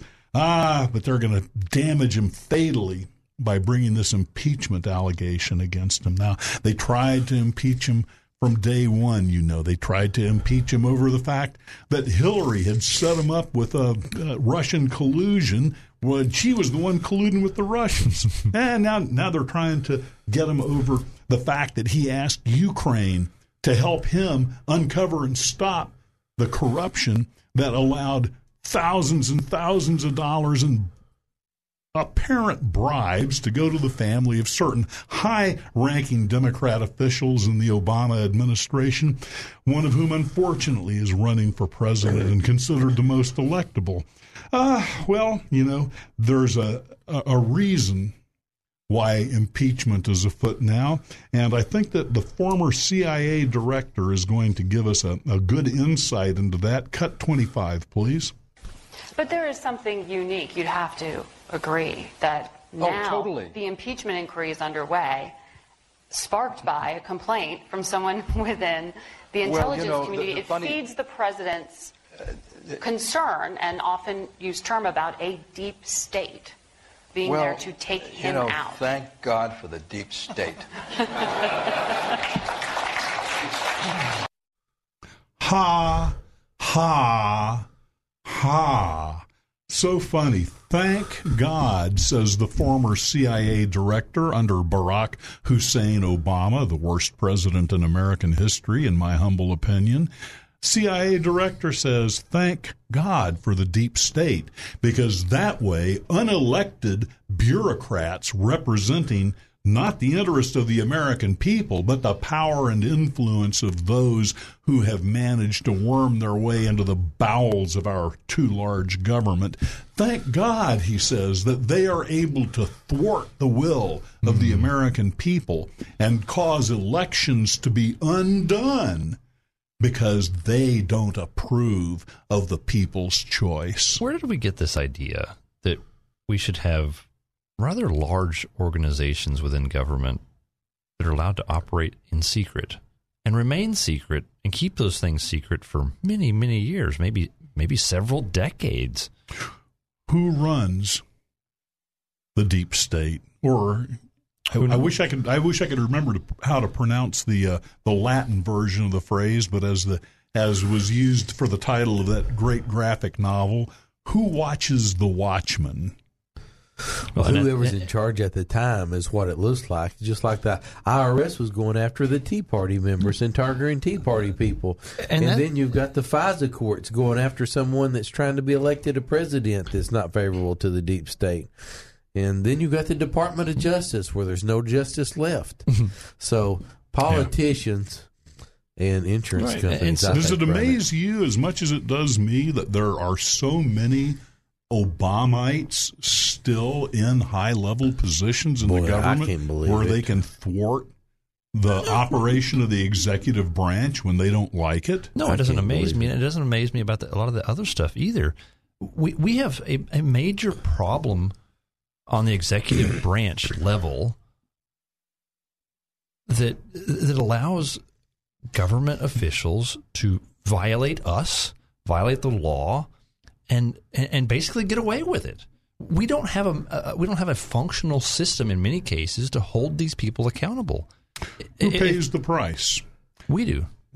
Who pays the price when Hillary Clinton destroys evidence that's under subpoena? Who pays the price when Hillary Clinton has trafficking in classified information on unsecured servers? Who pays the price? There's people in prison that has, didn't do near as much as Hillary Clinton did with a Martha Stewart. Yeah, look at Martha. Stewart. Martha Stewart. Stewart.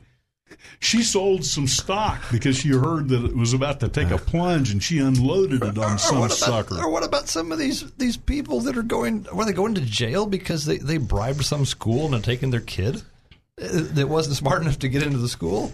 I mean, that little low level stuff. And uh, where's the government officials? And speaking of low stuff, let's talk about Adam Schiff for just a minute. Uh, would you play cut 28, please, Zach? The president has called Taylor and also uh, Lieutenant Colonel Vindman, quote, never Trumpers. These are two people who have, uh, who have testified in the past couple of weeks. This is how he described never Trumpers in a, in a tweet recently. The never Trumper Republicans, though on respirators with not many left, are in certain ways worse and more dangerous for our country than do nothing Democrats. Watch out for them. They are human scum. These are both service members who've devoted. He didn't mention them by name when he said no, that. No, no, may I'm talking, talking about, about other people. Okay, so he talked about never Many- Trumpers, but then he also called Vindman a never Trumper, which, if you connect those dots, which he is doing, he's saying that they are human scum. Is that appropriate? He didn't call them. He didn't call those He called them never. Trump, Let me- Trumpers, who he Well, I don't know how they considers voted, human here's scum. what I'll say. I would never disparage the patriotism or the public service of Lieutenant Colonel Vindman. That's a given for Kellyanne Conway. What I do call into question is, the, and so do the New York Times and Washington Post apparently, his Mr. Vindman's interpretation of the phone call. That's apparently what he wanted correct in the transcript. That was rejected because even the New York Times admitted this week in the Washington Post that what he wanted to correct had nothing to do with the ellipses. And number two, Dana, would not have changed the fundamental understanding of the lawmakers as goes that call. So that's very key.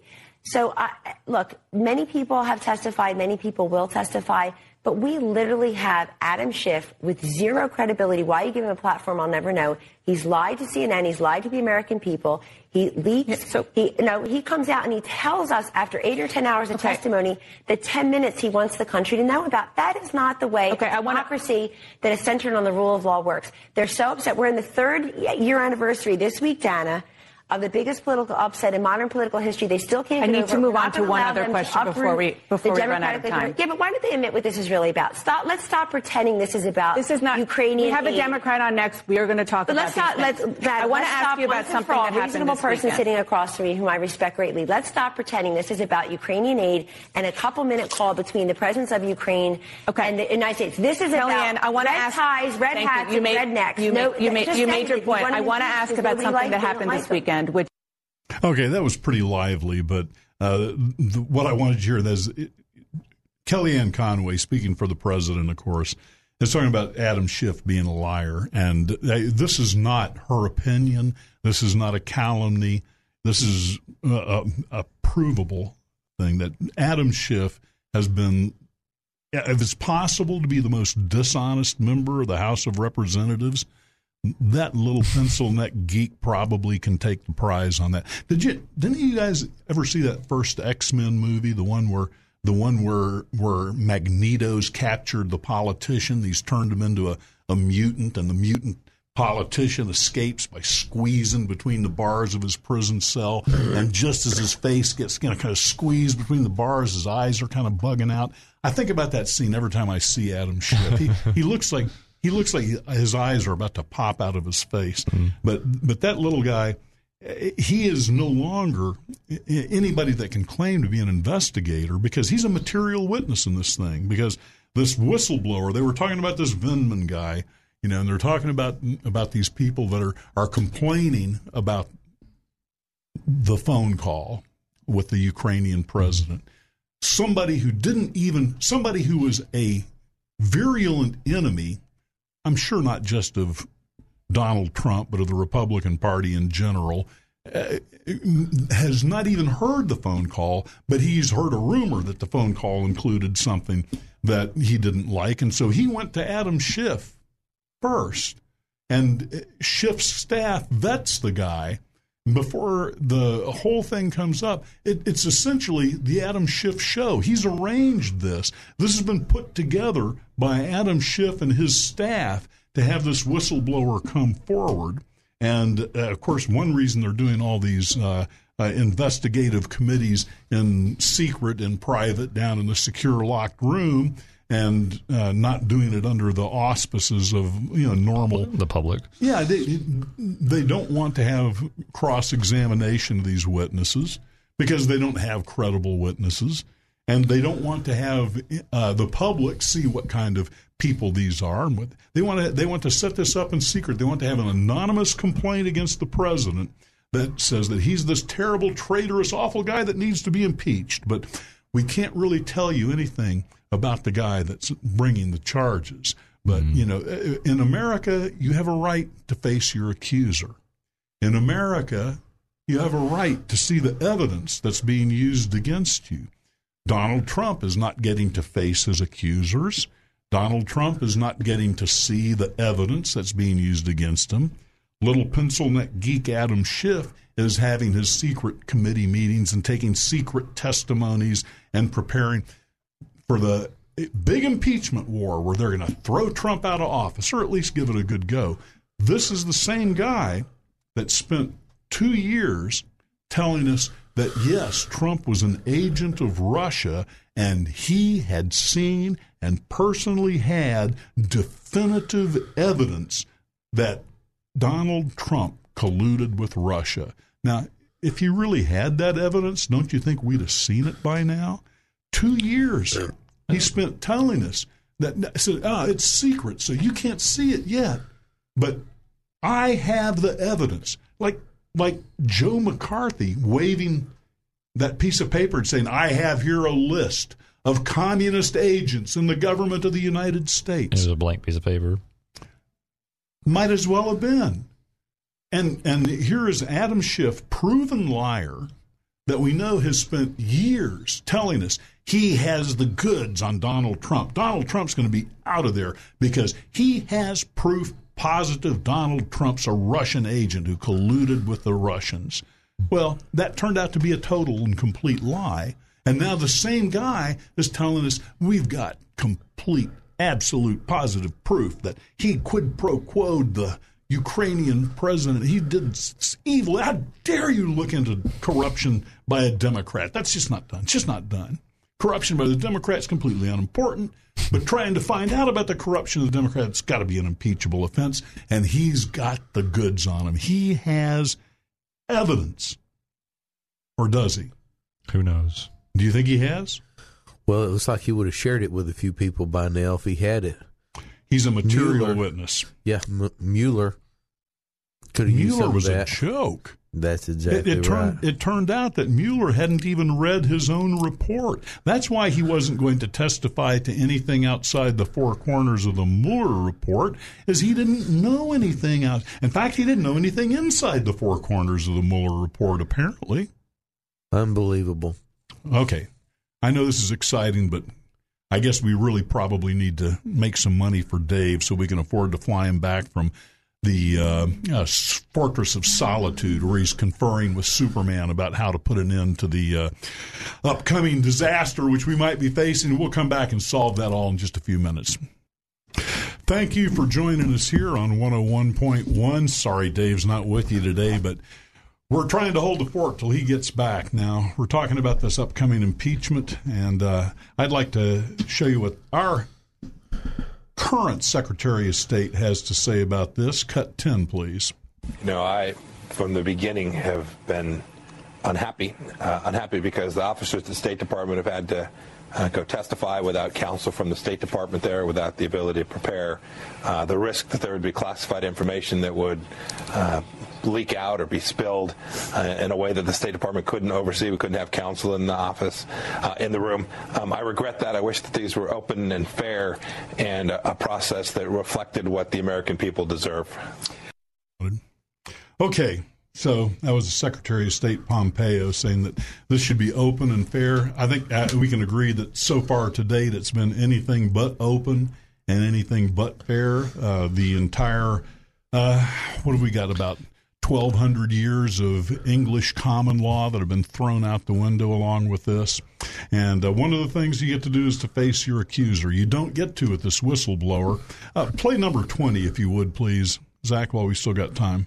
I think what we have to do is kind of go back and look at what we do know. We do know that the whistleblower had contact with Adam Schiff and his staff, that he is a partisan Democrat, that he is uh, has worked for one of the presidential candidates. We do know he got some things wrong in the whistleblower uh, report, whether he wrote it or Adam Schiff's staff wrote it. Basically, this guy is the front man for the whistleblower band.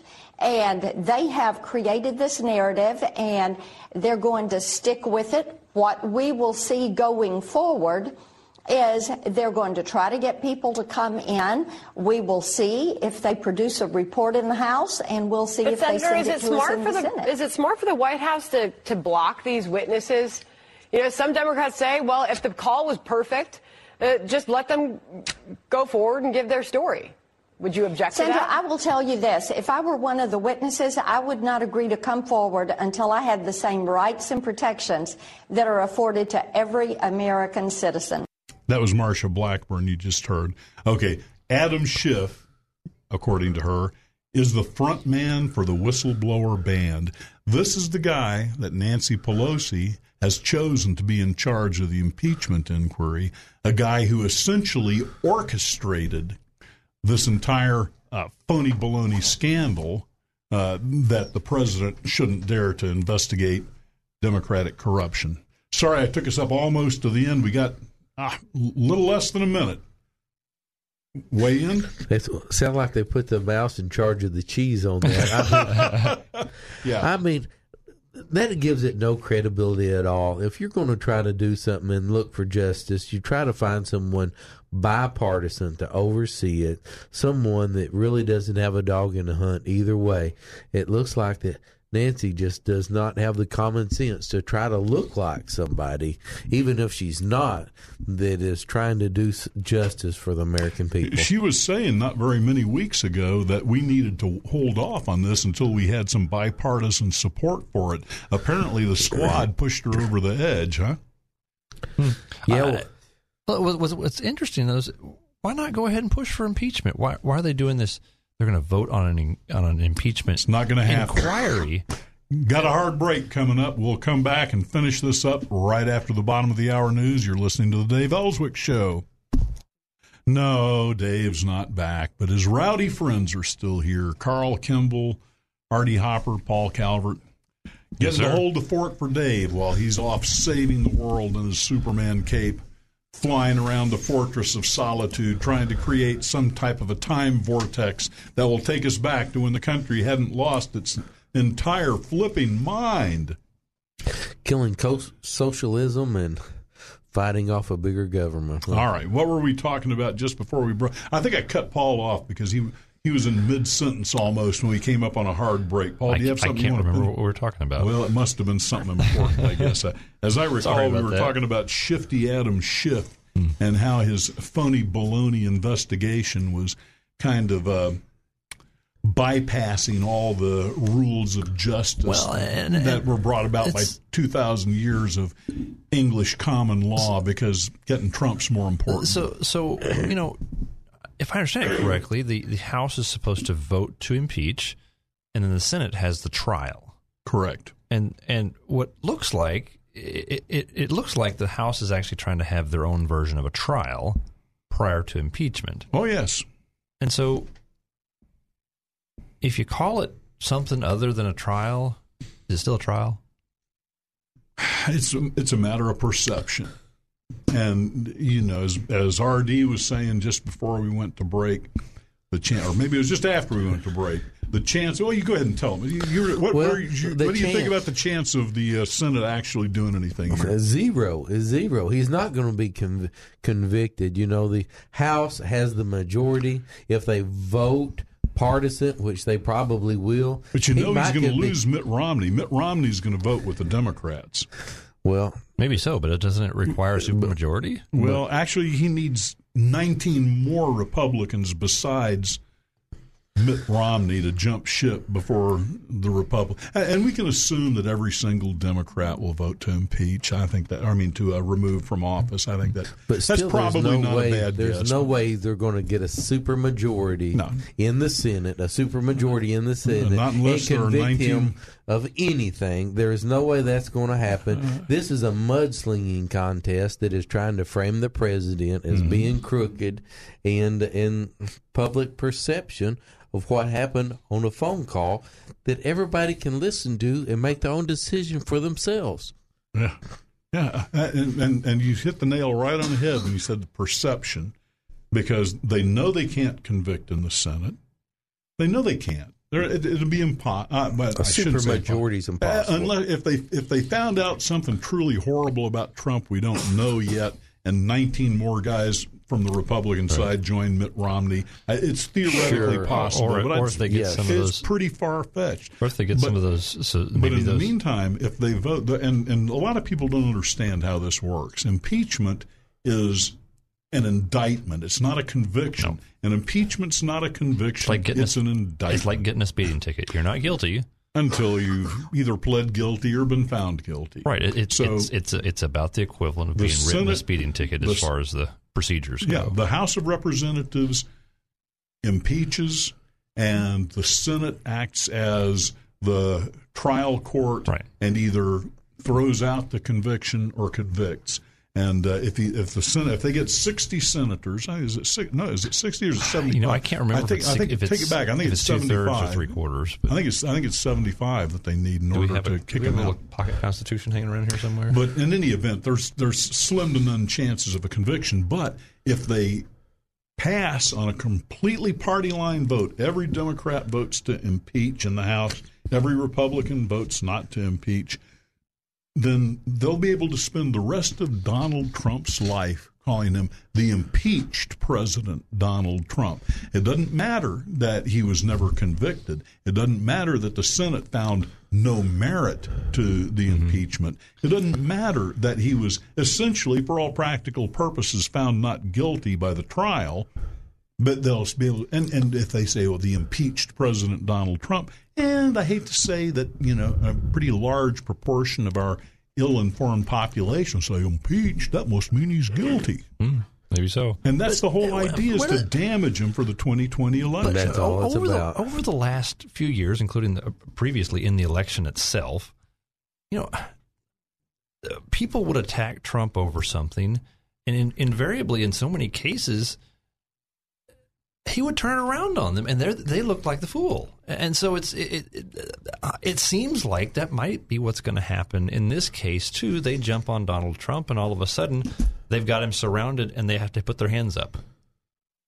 Well, I sort of disparaged. I sort of disparaged my fellow American voters and saying there are an awful lot of us that wouldn't understand that being impeached wasn't being convicted. But there are also an awful lot of Americans who do understand, like this Michigan voter in cut number two. This is just a real short little bite.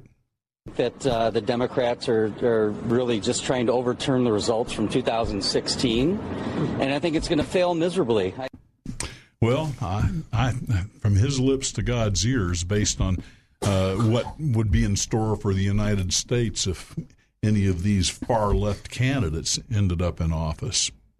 I, I think he's probably right. I think it just it's not going to go anywhere. But you know, uh, so if it does, what if they impeach? What if they impeach him and they and they kick him out of office, and then we get Mike Pence? So, but I, I wonder. But that's okay because because all they want to do is is improve their election. chances of getting back into power any of this in the is next election. But uh, maybe we can talk about this some. But what would happen if they manage to kick Trump out of office just prior to the election, can he still run for office?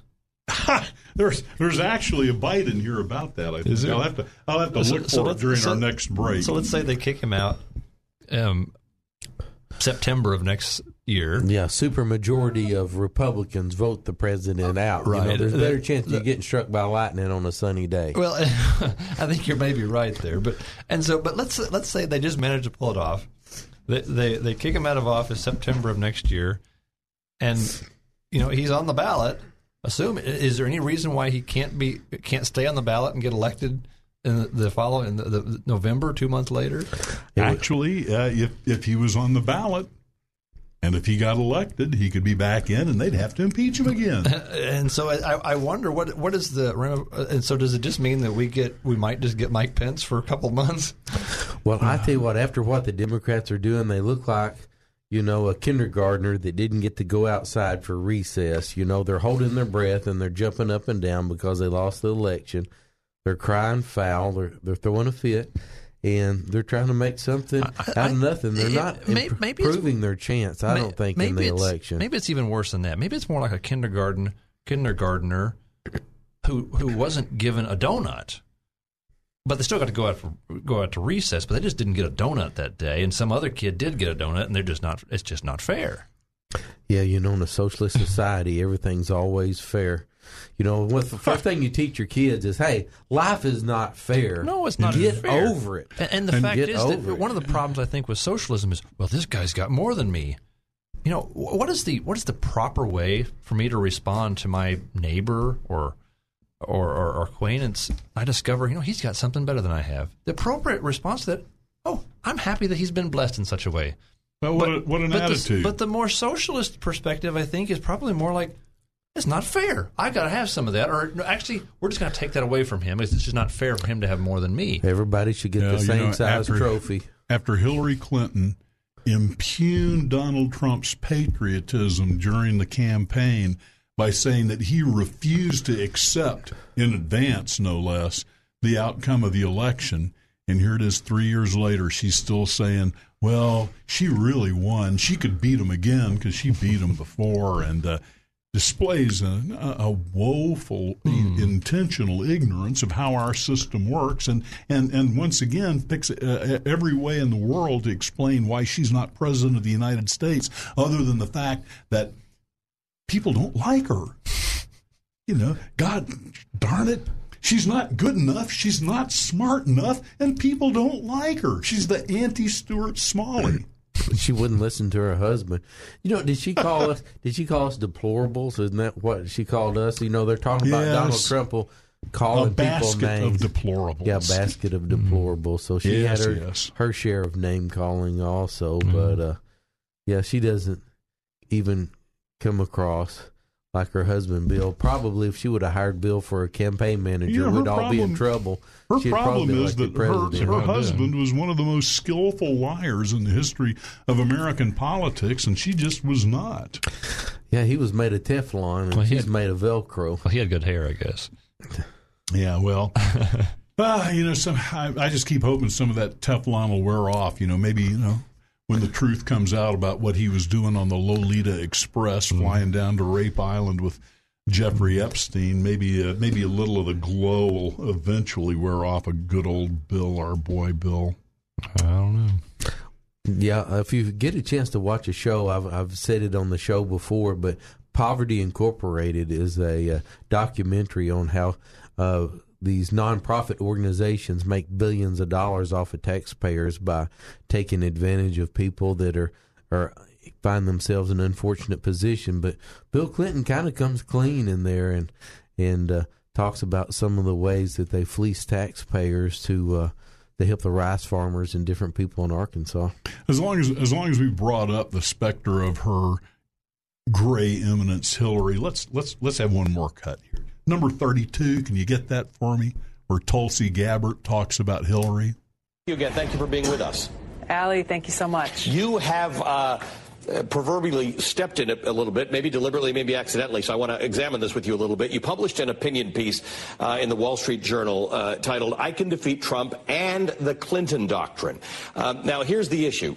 There are a lot of Democrats who, when polled, say they've got deep concerns about party infighting in this race. So, was this a calculated move by you because you've walked right into uh, the center of party infighting uh, with Hillary Clinton? there are more people who are concerned about the destruction, the loss of life and limbs, and the cost to the American people of this destructive Hillary Clinton foreign policy legacy that I'm standing up and speaking out against and seeking to change. Running for president, serving as commander in chief to stop going around the world acting as the world's police, toppling dictators and countries we don't like, uh, and instead redirect our resources, our precious taxpayer dollars, on actually serving the needs of the American people here at home. And those needs are pressing and great. Things like uh, infrastructure, uh, health care, education, making sure that, that every time, you know, those families in Flint, Michigan are told that there's just not enough money to make sure they have clean water to drink well, let's actually dedicate the resources towards making sure there is no family in America that goes without clean water, basic necessity of life. Gosh, she sounded kind of like Trump for a while there, didn't she? Well, uh, she, she wants to, to to stop police in the world, and I think that might be a, a, a good idea to a great extent. But then she wants to use that money to to engage in socialism here. Uh, her domestic was, policies are not I, I mean, very and, and so, the, so, so I, I, I, think it's uh, again we, we our foreign policy is dumb. I, we just don't do foreign policy well. We, we just we, I can't do. remember we are having done foreign policy well in my lifetime. Frankly, I, I think you're probably right. She's going to say anything she thinks she needs to say to get elected. Yeah, well, she doesn't have a plan. That's a big club. Yeah. We need to get one more break in. I gosh, I just got to raise enough money to get Dave back here. I mean, I'm I'm having fun, but I know I'm flailing compared to the great Dave Elswick. So let's pay some bills, and hopefully we can raise enough money to get Dave back later this week. Yes, sir. You're back with Carl Kimball, R.D. Hopper, and Paul Calvert, holding the fort for our old buddy Dave. We miss you and want you back, and Hope things are going well up there in the Fortress of Solitude where he's negotiating with Superman to come back and save the day. Uh, we got about seven minutes left before the panel's done. Paul? Well, what so, else is on your mind? You know, I've been hearing about this thing down in Mexico where this family, I guess they're going to a wedding or something down yeah, there. Yeah. And American Mormon community and, in and, and, and Mexico that they were going to visit. And, and apparently a drug cartel may have actually mistaken them for somebody else and, and killed a bunch of them or killed several of them. And and so the the emphasis is being placed upon well this this this drug problem is so serious, but I'm not hearing people point to the fact that you know if you go to Mexico they disarm you.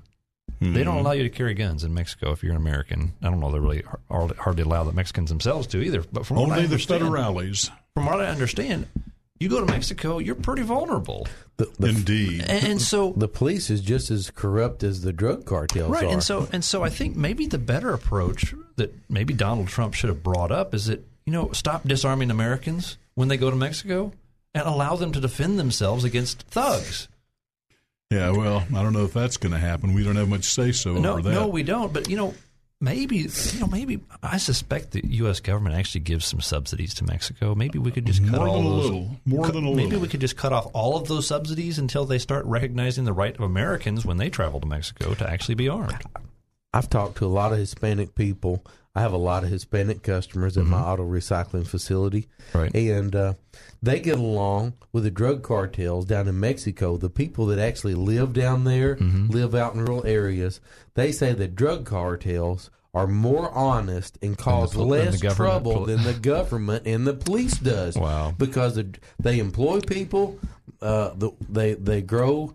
Uh, what they grow marijuana or whatever else. Right. They employ people and they treat people fairly. They help them with their right. housing and they actually even help them with medical care and, wow. and stuff like that. But the police will will rob you and aren't loyal to anyone. Wow. But I've had a person that I worked with that every time he went to Mexico, he'd have to leave his nice truck here Because the drive police a would steal it junky from old him? truck down there.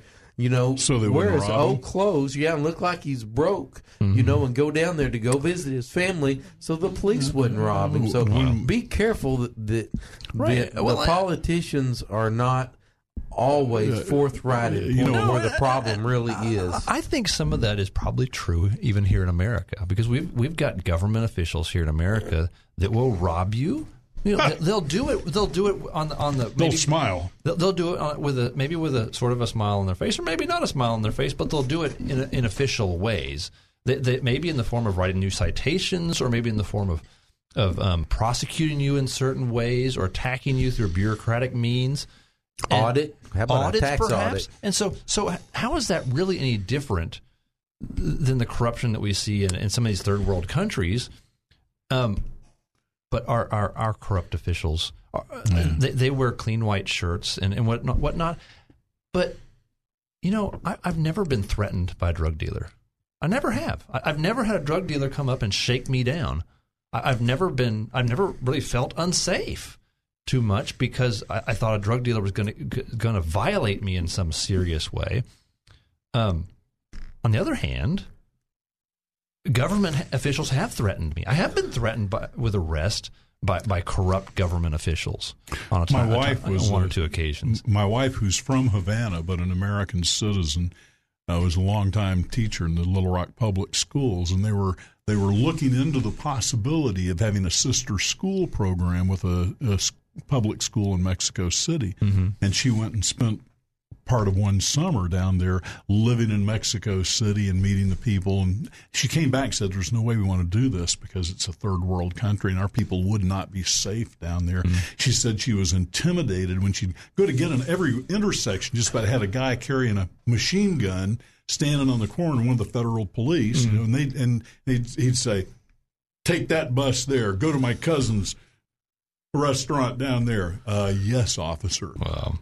Yeah, yeah, it was it was intimidating. She said. So I'm not sure, you know, just like I don't trust a lot of the media and, and what's going on that you read about in the paper or the the false news. I don't know if they could it could have been a mistake, and they say the drug lords could have done that by mistaken fighting in amongst themselves. Maybe it could have been government officials that, that made a mistake and, and, and made And a killed them, mistake. and, but and, or maybe, maybe the If it was government officials, I guarantee you they would have blamed it on the drug cartel. Yeah, with- with the- no and, doubt. and I think There's that's entirely doubt. possible. And, and and the fact is that it may be may very well be like what R.D. was saying about um, the fella he was talking to. It may very well be that, that, that the that the drug cartels are, are much more righteous than the government down in Mexico. And that's not just one person. I asked, How hard would that be? I asked not- a bunch of people very that hard. question, and so far, so far, I'm 100 percent that the people trust the drug cartels, Cartels. more than the government. So I ask that question regularly, and someone can call in and correct me, but so far, I'm 100 percent that Well- they cr- uh, trust them more than they trust the government. And I wonder how true that is here in America. yeah, we, don't we don't like to think about that, but but is it is it maybe true that some of these city governments and federal as well are are, are actually worse than the drug cartels that, that are supposedly the evil and wicked thugs and dictator or not dic- dictators but thugs in the area? All right, final thoughts. Thirty seconds each. RD. Uh, hey, I think we need to make a priority. Government is in place to keep people's honest people safe and to punish criminals. So I think we need to make that more of a priority and, and get back to the basics. What government's supposed to be doing. I, and I think that's that's that's the thing is that our, our government so in so many cases doesn't operate for the purpose of upholding our rights. It actually op- operates for the purpose of enriching the cronies and and and um, and and setting up their own personal agendas for things, as opposed to the the basic reason for government in a free, in a free society is to uphold human rights. That's It- right. it- it's it's not to engage. Now in you're charity. talking like a founding father. Yeah, now. it's not to engage in charity. It's not to it's not to promote your pet project or or to promote your your um, global warming religion or whatever it is. I mean, it's it's Government's purpose. job is not to make sure I brush my teeth or that I get proper nutrition Wear or that I kiss seatbelt. my mother goodnight. Right. Wear your seatbelt. Its seatbelt. proper place is to protect my freedoms, to protect me against enemies, foreign and domestic, of our God given rights and not that are protected by our Constitution. And not to be the enemies, foreign and domestic. All right. I want to thank the panel for being with me today. You guys are great. Paul Yes. Calvert, my Old Enjoyed it. Testament prophet. And it's the end of the day, and I want to say thank you. This is the first time I recall listening to you that you didn't ever say the end of the day once, and I think it was an improvement. R.D. Hopper, thanks for Good being be with here, us. Carl. Thanks for having me, Dave. We'll be back with the Bible guys. Right now.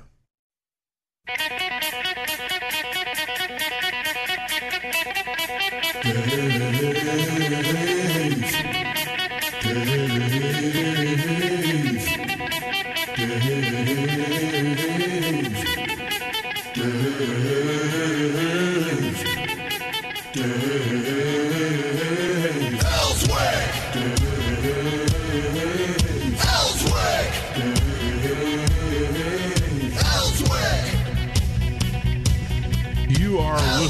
to the best talk radio show in Little Rock. At least it's the best when Dave's here. And sadly, Dave's not here.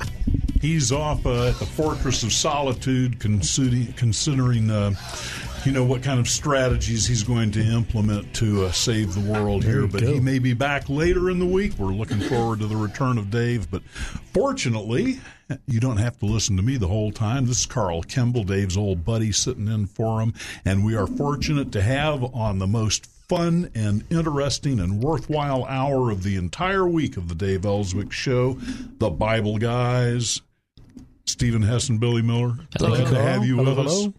Hello. It's always a pleasure to get to hear what you fellows have to say about the good book. And indeed, uh, as I'm trying to remember who it was, was it Browning who, when he was on his deathbed, asked to be read to? He said, "What book would you like to be read from?" He said, "There is only one. There's book. only one book. You know, um, Scott, um, particularly when he's talking about the institute, he, he makes the point of uh, as men of God, we spend our entire lives studying a single book. Um, and at least it's a big book. At, least it's a big book, and there's a lot to it. There's a lot of meat there. So, um, I, I the first time I heard him say that, I, I had never expressed that that way, but it's Mhm. you know that that really is who and what we are. We we spend our entire lives uh, diving as deeply as possible uh, into a single book um, and trying to pick out everything that we can from there and, and let it change us and ab- absorb it into us and become us become who it wants us to be. So And that one book is to try and help us to understand a single source, a Mhm. single individual. It's all about relationships, really, isn't it? It is. And to get us all back to that single relationship that was lost in the garden. Yep.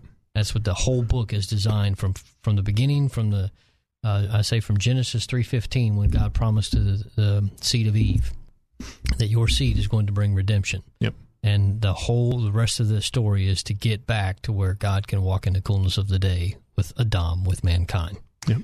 And what a powerful story that is. a mm-hmm. giant love. It's a giant love note from from opening page to final page. So. Well, as you know, this is a call in show. If you would like to talk to the Bible guys, if you'd like to ask a question, we invite your questions here on the Dave Elswick Show. You can call us, area code 501 823 0965. Give us a call, 823 and we'll put you in the queue to ask a question of the Bible guys. I think that you'll find that what they have to say will be of great comfort to We you. Now, yeah we like questions. I mean, we, Steve and I are both perfectly capable of sitting here running our mouths for an hour, but it's this this works much better when when we are specifically addressing the things that you are uh, most concerned with, most concerned about. So. Um, That's funny. shoot us an email, give us a call. We would love to hear from you. Sorry, I wasn't laughing at Billy. I was I kept looking around because I kept hearing music. Yeah, it was, and it was Superman music too Well, in the background, right? Something Uh, going Dave. Dave was trying to get in touch with us from the It was- Fortress of Solitude. It was I thought it was in my ear, but he came in and was. All right, now I understand that we've already got some questions coming in by email. We Steve, do. go ahead and start us We off. we haven't had anybody call in in a while. I mean, Yeah. ever since we got the email thing, everybody's been emailing us. Talk. You can do either. Yeah, yeah. Okay. Let's see. Dear Mr. Elswick, uh, it has been some time since I wrote into the show with a few questions. I've really enjoyed listening and learning from the Bible guys over the past year. My question is as follows Do the Bible guys find nothing redeemable about the Greek language or culture? I ask because there it almost seem they almost seems to be an anti-Greek sound when they talk about Greek anything. Also, I hear all of the time uh, people saying the original Greek says when pastors are preaching. Uh, what are they referring to if not Greek manuscripts of the Bible? I appreciate all the Hebrew insight, but obviously God knew that His word would go to the Greek world and therefore is using it for His glory. Uh, would the Bible guys agree with that? Um, yes, um, it's it's not that we are anti-Greek in a sense that um, Greek has become the idea of replacing Hebrew. Yeah, and so it's not that there's nothing redeemable either in a Greek culture or really the better way to say would be a Western mindset, a Western culture. But we have looked to that to be the thing that replaces what was first century Judaism, i.e., Christianity. Right. That's one of the things that we forget. We always say there's Christianity and Judaism, they are not separate. Right. And that's when you take a purely Greek thought um, as a replacement. And that's really kind of what we're saying is it's not that, um, you know, there are a lot of great uh, uh, and wonderful Western organizations and, and some Western teaching and, and, and all that, but we've caused it to replace what was in the first century. So our point is, and, and if it may sound like we're condemning or ridiculing or criticizing every aspect of it, that's not the intent. The intent is to really say we've got to get back to understand what the Bible was saying when those guys wrote it, when it was happening, what was their culture, not our culture. And Right. So we read it in our culture, a Greek culture, a Western culture, and because of that, we're reading it through filtered eyes, whether we realize it or not. And we take those things out of context. So what our our point is to try and put those things back into a Hebraic concept because that's who it was written written to. Even when Paul was writing um, or um, to the people in the places he was going, he was expressing to them Hebrew concepts. And though he had to write it into their language, he was still trying to express a Hebrew Bible, a Hebrew religion to Greek people. Were Paul's letters written in Greek? Um, yes, most of them were. Most, Yeah, yes. It was most a of them were. Greek speaking world into which he went. Correct. And that's actually why you see there's a misnomer that Paul changed his name. Nowhere in the Bible does it say that. What changes is when where Paul was going. So when he left in and out of Israel, now all of a sudden you see he went from being Saul to Paul. It's simply because the language and who they were talking to the most is why his name was changed. It doesn't say anywhere that Paul changed his name, not one place. Yeah. But we have this idea that Paul, quote unquote, converted to Christianity and changed his name from Saul to Paul. All that happened was they left Jerusalem and went to the Greek world, and his Greek name, Paul, is what came out in So the although it was all the Roman Empire, about half of the Roman Empire, the predominant language was Greek, sort of a holdover from the Empire of Alexander the Great, perhaps. But uh, you had Aramaic, the language of the common people in uh, the area of Palestine at that time, and yet you even had Greek cities scattered in amongst the uh, Hebrew settlements. So, so to make that even clearer, um, Paul Paul's name didn't change from Saul to Paul uh, because even if that had happened, Paul's name wasn't Saul. Paul's name was Shaul. Right. And think about that for just a second. If you encountered someone today out here on the street and their name were Shaul, you would look at them strangely. Uh, when Paul was moving as a Roman citizen, when he was moving around uh, areas that were not uh, predominantly Hebrew speaking, Shaul sounded really strange to these people, and therefore it became a shortened, more quote westernized version of his name. Um, just like uh, Yisrael gets changed to Israel, or Benjamin gets changed to Benjamin, um, his name went from being Shaul to being Paul because he was among those who spoke uh, in a different way. So this is not a, a change of name; this is a change of pronunciation because of the culture that he's in. Now they translated the Hebrew Bible into Greek. So was it that in the first century that that occurred? Was it Um, in Alexandria? Was it the Septuagint? It was the Septuagint, and I believe it was about 150 Yeah, years BC. century. BC. So so that would have been uh, uh, during the time that there were large Hebrew uh, settlements in many of the Greek-speaking cities. Correct. Some of those people were assimilated to Absolutely. the Greek culture. And that well, that's also why they had to go to all those places. I mean, all those places that Paul went. This is the other part that we forget.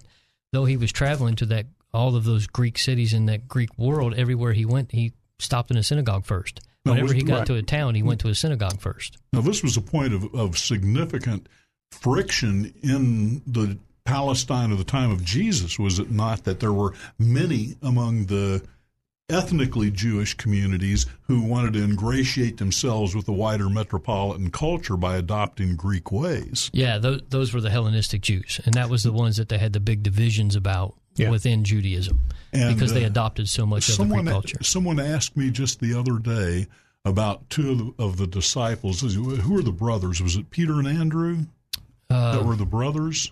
And one of them had Uh, James one of- and John. Well, there were James and John were brothers. Of course, James and John don't sound like Hebrew names. No, And certainly- that was uh, Yitzhak and Yochanan. That's right. That's their actual names. and, and and we've translated this, But Right. but- Well, we did worse than that because it, because it's just like the name Jesus. We didn't translate those names; we transliterated those names. We made we took them, passed them through four languages, um, going from Hebrew to Greek to Latin, and then eventually to English, and we just tried to make them sound right as they passed through the various languages. So it's not like we took the meaning. It's it's not like we walk around talking about our Savior named salvation.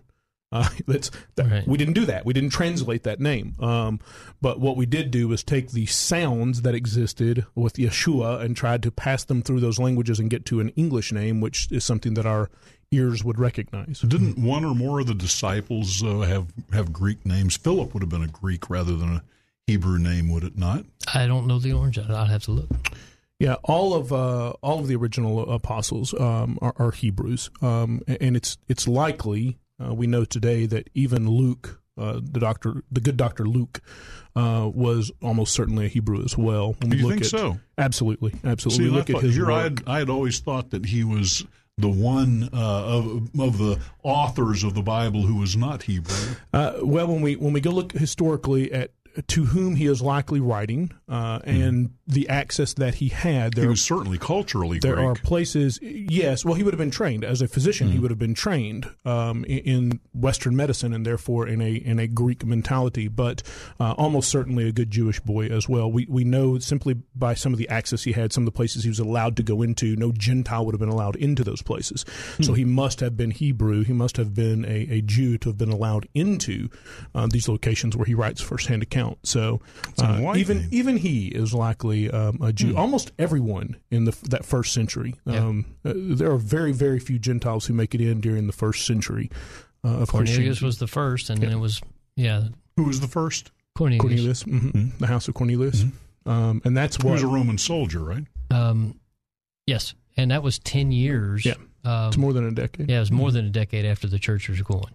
Fascinating. So back to the original part of the question was it's not that there's nothing redeemable. We just want to put everything in that proper context so it understands. We want to quit reading it from our Western mindset and then read it in the Hebrew mindset. And, and I will say, as far as the, re- the redeemability of Greek, um, I, I was listening to, I think it was uh, Dennis Prager the other day, who was talking about um, Jews value Christianity, if for no other reason, because Christianity has spread the Tanakh, the Old Testament, far further than the Jews could ever have spread it. So uh, there's absolutely some benefit there. If Well, this nothing is some else, good stuff. I hate to bring spread in it. materialism and uh, the pursuit of evil mammon, but we got to raise enough money to There bring. Dave back do from the right. fortress of All right. solitude. So let's pay a couple of bills here. We'll be right back with the Bible, guys. Thanks for listening to the Dave Elswick Show. Carl Kimball sitting in with the Bible guys. And in our last part of this half hour, I think we have a very interesting and worthwhile question that Steve's going to rehearse for us here. All right, says Bible guys, I was wondering if you might be able to give me some advice. I was wondering what I could do to help my generation to understand the need for faithfulness and commitment to church. I was born in 2003 and my peers are just so wishy-washy in so many ways. Help me to know what to say to my generation and why are we the way we are? It's Wow. embarrassing. So 2003, so you're 16 years old. Congratulations, you already speak uh, more intelligently about the situation than the vast majority of adults I know. Um, Me too. the you're you're fighting an uphill battle. Um, we are we are told scripturally that this is a time of a great falling away. Um, unfortunately, what we are experiencing is um, not something unexpected. Um, for starters, your generation has grown up on sound sound bites and um, you know 140 character um, opinions, and it's very easy. I was watching a, a video today about instant gratification and how we've produced an entire generation of people who don't know about uh, delayed gratification. And in order to be faithful to something, in order to be committed to something, we really have to understand the concept of delayed gratification. How what I do today, it's it's why you go to school, it's why you go to college, it's why you do these things. Yeah, those things aren't necessarily pleasant while you're going through them, but they have a payoff in the end. They bring greater satisfaction in the end. Um, That's why you don't spend every single penny you get in your it's the paycheck reason you the save. first week. Uh, but there's also the same generation is the the generation who has saved the least in all of American history. So um, you're fighting an uphill battle. But the thing that you've got to do, um, uh, and, and we've we've had other conversations. You know, how do I accomplish X, Y, Z? And, and I, I seem to come back to the same answer over and over and over, and that is by being. And I'm I'm going to I'm going to go with the cliche statement rather than the statement I started to make by being the change you want to see. That's right. Uh, you must be the model of that commitment. You must be the model of that faithfulness. Um, when when your faithfulness, when your delayed gratification begins to pay off, and I, I, that sounds very self-serving, but those things do pay off. Uh, and your friends are looking around going, How is it that you accomplished XYZ? And you can go, Well, because I was faithful. I put in the work. I did these things. Um, can you change the world? Any one human being might be able to change the world. Can you change your immediate surroundings? Yes, absolutely. Can you have a significant impact on your friends? Uh, you better believe it. Yeah, there's a couple of things I would add to that, and and um, one is just to piggyback on that you need to be the light, you need to be the the thing that they see because um, the people in your generation didn't grow up with the expectation that the Bible is true, that they Right. lived in a biblical culture, uh, and that there was um, somebody that we're going to have to be accountable to. Uh, and so, on top of being an example and a light and being faithful, and unfortunately, at your age, you also have to become an apologist. You Yep. also have to be Yep. someone that is versed in the origins of the faith because when Billy and I were younger, um, it was taken that there was a God. It was Right. taken that Jesus was the Son. Everybody believed this, right? And everybody knew that they were going to give an account for their life one day. Well, now faith is mocked. Uh, Jesus' resurrection and belief and all of this stuff is considered to be fairy tales. And so you almost have to educate yourself on the facts. Right. Um, that this is not in a sense of blind faith, but what we believe is factually based.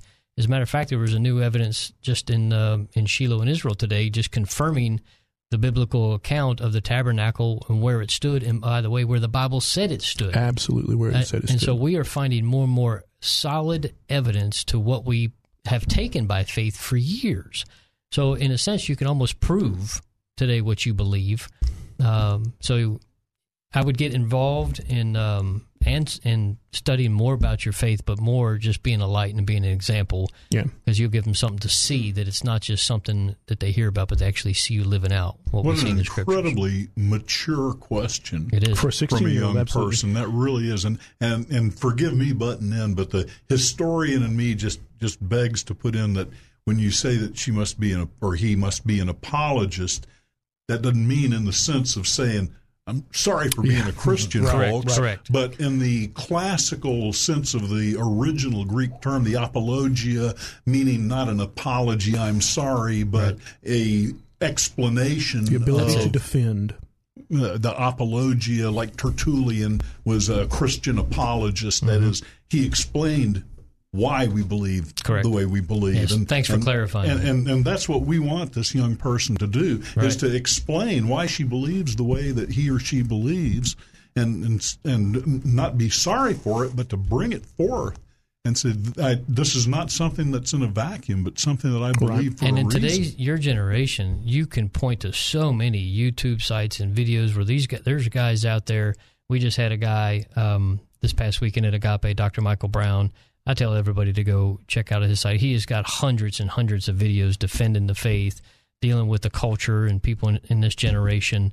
Uh, but also backing up everything that we believe. So I encourage people to go there for evidence and resources, and that's where That's I would tell good. Leslie to go. And I don't think we have time to start another question because we've only got about a minute before Right. we're on a hard break. But would you like to add any additional resources that our young uh, correspondent or any of our other listeners might want to go to to get more knowledge on this? Thanks for the softball.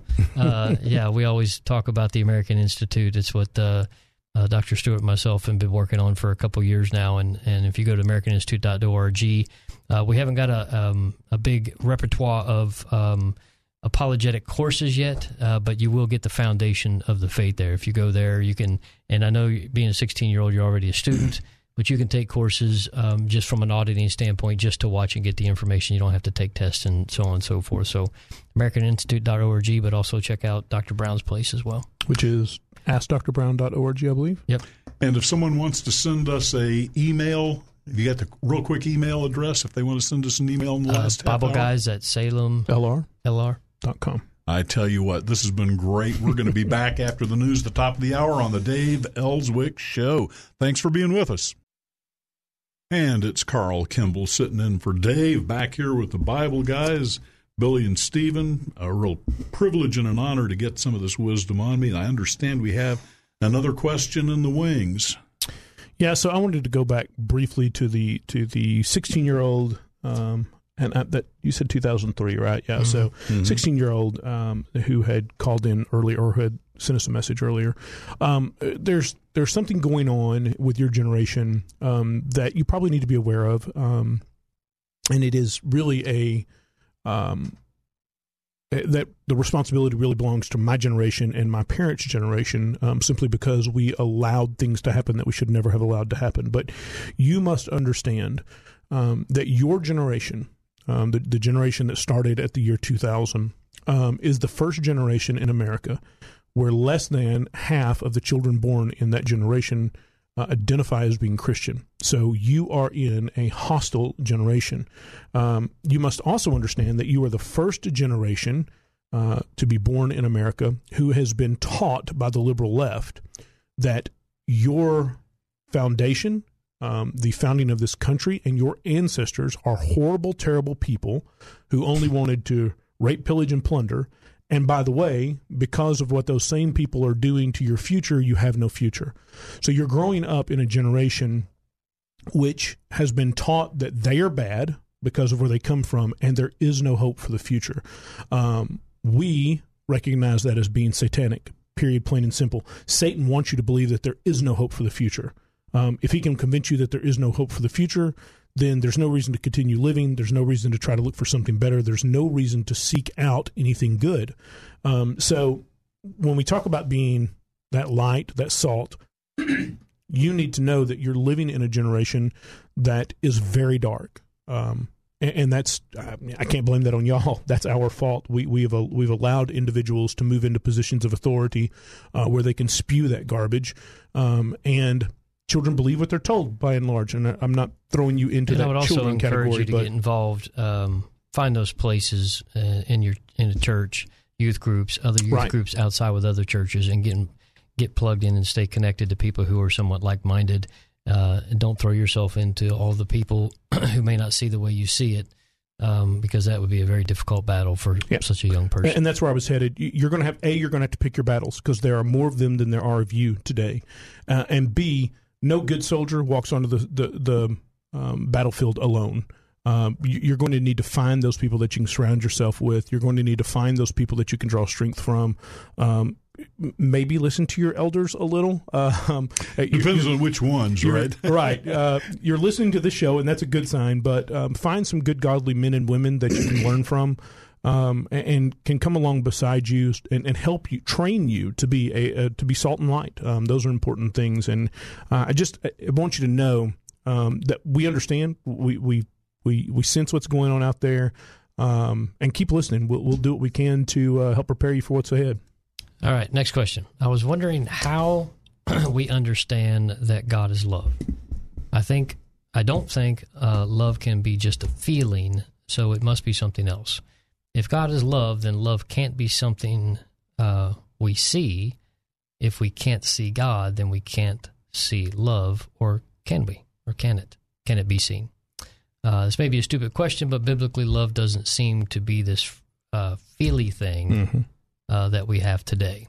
Uh, that's very true. Love is love is seen by what you do. Right. Love is not seen um, by what you say. It's it's by what you do. So I mean, that's really the the easiest way to say. Yeah. How did Jesus is- describe love? Jesus said, "If you love me, you, you will will do obey. You will keep my commandments." Um, he Uh, you also will- said that no man hath greater love for another, but that he lay down his life Right. for his friend. That's right.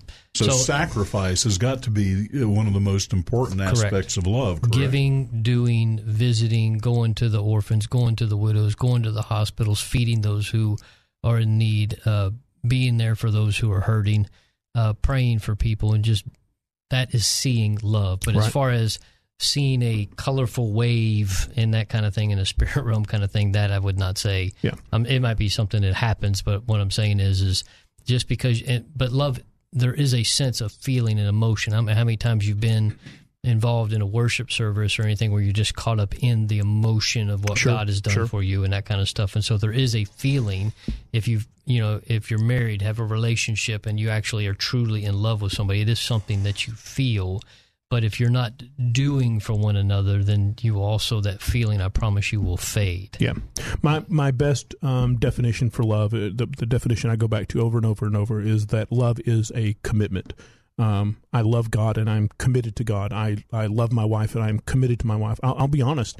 Um, there are times when I'm just faking it till I make it. Um, you know, there are times when I, I get up and don't want to go out to the prison to minister, or I, do, I roll over and look at my wife and go, "She's still here." Um, you know, I can't believe you whatever. just admitted that on air. Well, she, she's Man, I can't She- believe you said that out I- loud. I, I've said that to It's her. nice on knowing you, occasion. Billy. So, um, should I should I die in my sleep tonight? No, seriously. Um, there there are times when we don't feel um, whatever it is we should be feeling, and and that that can be because we're That's in a right. time of strife. That can be because we're in a time of of struggle. That could be because I'm, you know, I read some passage in Scripture and I just got a text. I bet, bet I know who that's from. uh, it could be because I'm at a I'm at a time in my walk with God where I'm walking through some hard things and God's trying to grow me, and I don't feel like walking through that struggle. Uh, but my commitment, my love for that individual, or my love for God. Um, requires of me because of my devotion to those uh, individuals or to God to to just go "Mm, uh, here I am and this is where I'm going to be There was because one I have uh, love. One episode of, of the radio Dr. Brown's program I was listening to not too long ago, and he was dealing with um, how many um, worship leaders and young pastors and older pastors that have been falling away from the faith. There's been this Yeah. um, a bunch of them over the last year that have stepped away Lots from the faith, names. Yep.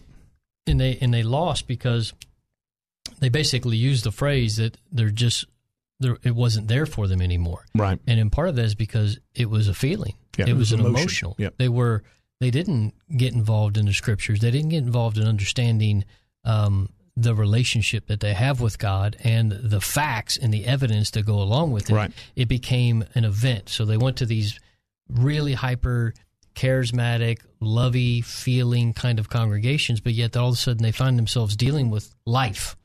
And the feelings and the emotions Messy. didn't right. It didn't hold them up anymore because it's no longer that wonderful gooey. I mean, I've been married for twenty seven, almost twenty seven years, um, and I am in love now a hundredfold more than I ever thought about being when it was in around emotion and our Yeah. who we were as a young couple. But that's that's because it's it's more solid, not based off you know our youth, our vibrance, our love, our attractance, that kind of stuff. But really, it is really deep now than it's ever been. Well, if she keeps me another month and a half, it'll be 41. So There I know what you mean. I know you what you mean. And it, Uh, that's our relationship with God and love is more than a feeling. It comes with His commitment to covenant to relationship, and then that feeling does come along from time to time. But it's Right. something you see. Absolutely. You know, one of the reasons Dave and I got to be friends in the first place is we were two of those rare birds. We were both Christian pro life libertarians.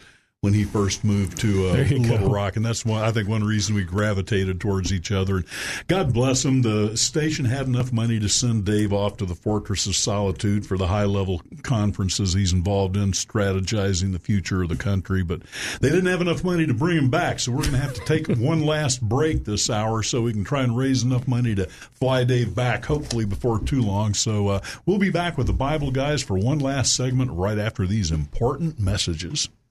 You're back on the Dave Elswick Show with Carl Kimball and the Bible guys, Stephen and Billy. And Stephen's got a very interesting question to take us up to the top of the hour, I think. All right, it's from our good friend Melissa, and said, um, "How do the Bible guys see Aliyah uh, and revival in America, and that globally working together, i.e., the restoration of Israel contributing to the Third Great Awakening and worldwide revival, and then the mass harvest of souls?"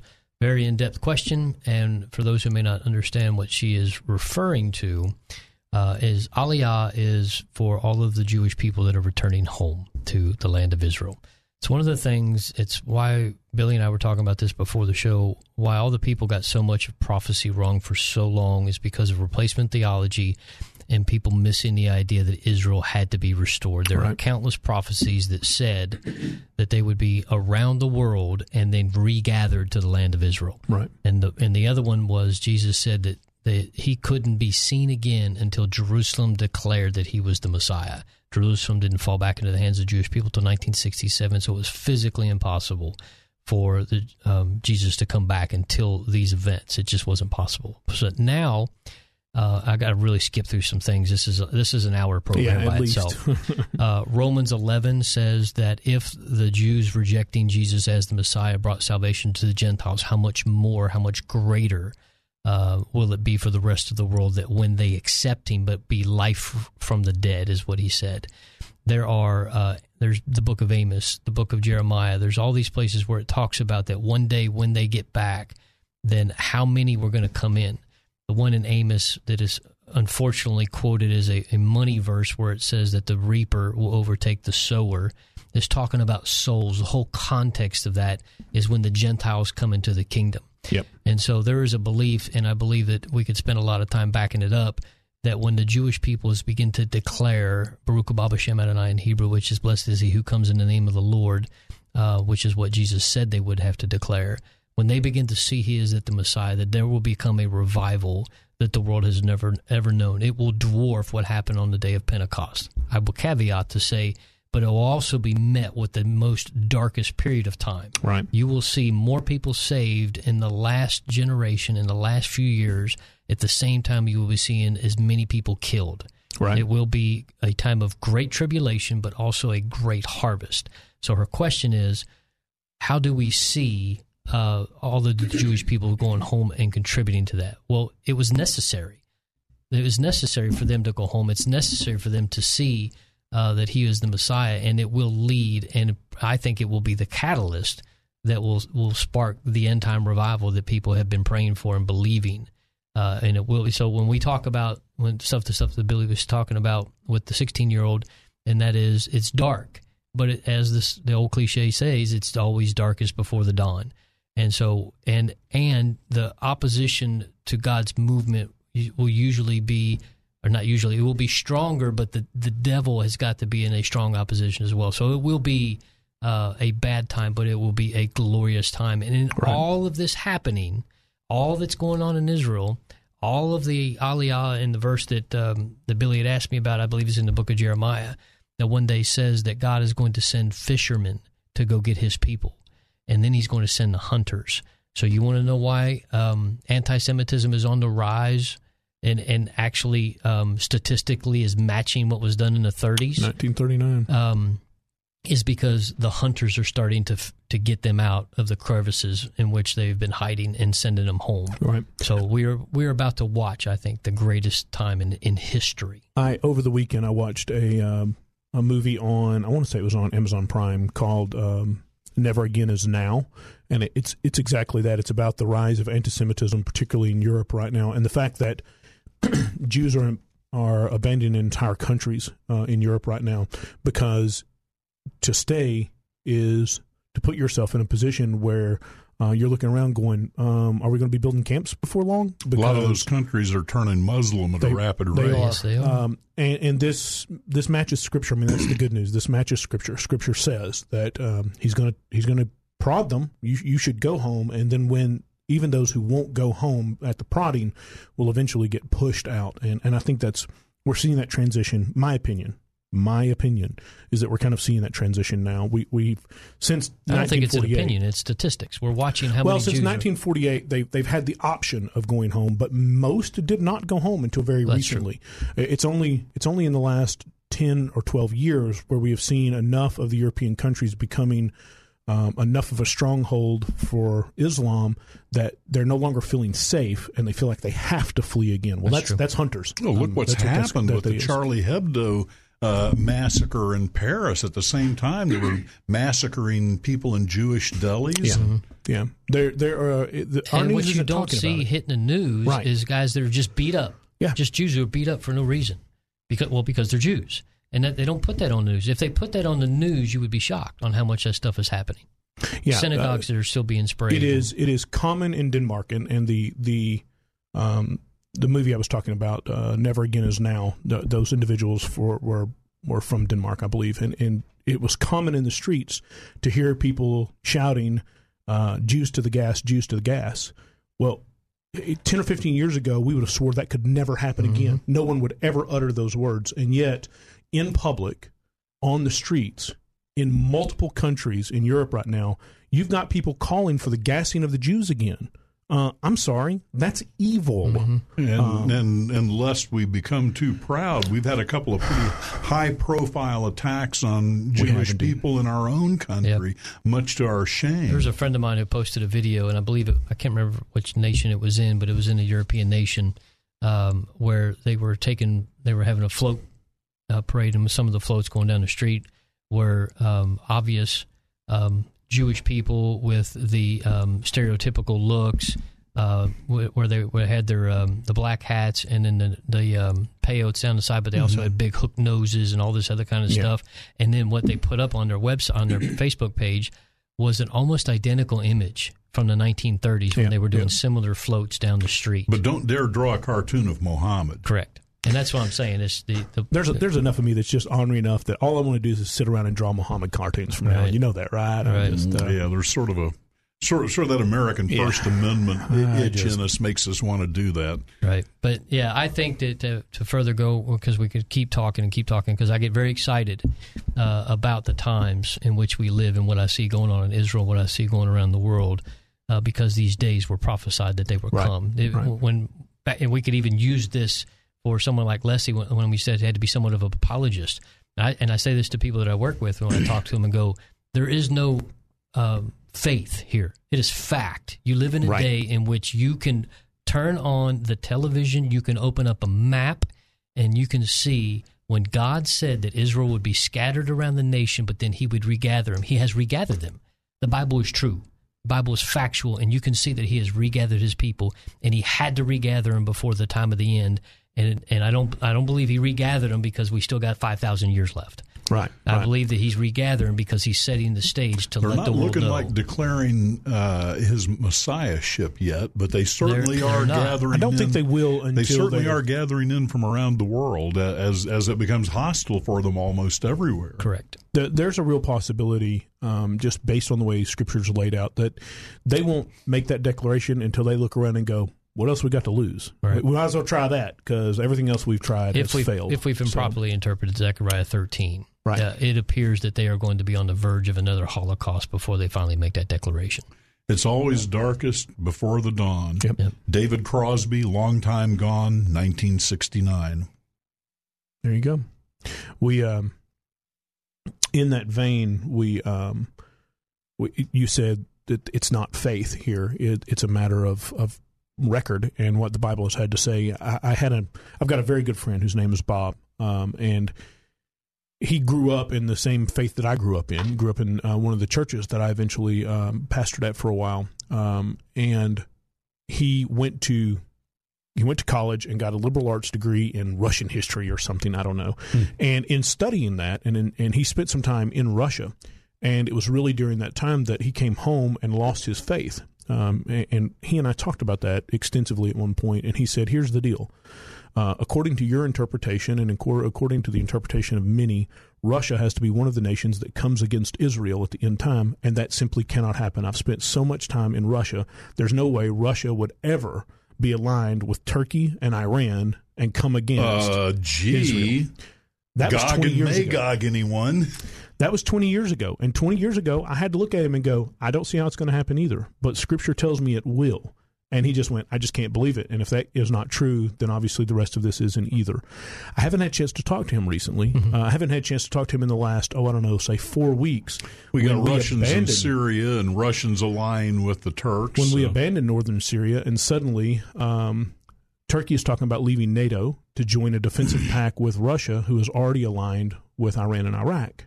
And I go, hmm, I, I can name these countries. I can name the land of Tubal. I can name uh, Gog of Magog. Uh, I can find Persia on a map. And suddenly, even though 20 years ago it seemed impossible for these things to happen, God already said, this is going to happen, and therefore I can bank on it. And today we see that happening. Uh, it Scripture is being prophecy is being played out in front of you right now. Uh, I don't have to guess. I don't have to take it simply on faith like I did 20 years ago, where I said I don't know how it's going to happen, but it's going to. Today I can open the newspaper. Okay, I can open a website and go look right there. Come on, who opens a newspaper anymore? Right? I do for about three more weeks. Yeah, I understand. I understand. So, um, going to get my iPad next week. There you go. One of these days, I'm I'm actually going to. That that's neither here nor there. But the the long and short is, um, we live at a time where apparently um, prophecy is being played out every day right in front of us. Man, I hate to bring an end to this because it's such good stuff. Thank you so much, Stephen. Thank you so much, Thank you. Billy, for being Yes, with sir. us. And I expect we'll have you back next week. I sure Yes, hope sir. so. I hope I'm just listening on the radio while my good buddy Dave handles this next week. But I, I always love it when I get a chance to substitute for him on a Tuesday because it's so enlightening to get a chance to be with you guys. Keep Dave in your prayers. He's got a long and dangerous trip back from the Fortress of Solitude, and I think we've raised enough money to bring him back, and we're we're hoping to have him back in fine fettle in the not too distant future. Uh, you'll know when I know, probably in the next 24 hours, when we'll see Dave again. But if you don't see Dave, you may see me or someone else in this chair because the Dave Elswick Show will roll on. Thank you for joining us on our wonderful radio station 101.1 the FM the answer. Thanks to the Bible guys and we're going to see you on we see you on the flip side. Good luck Dave. Come on back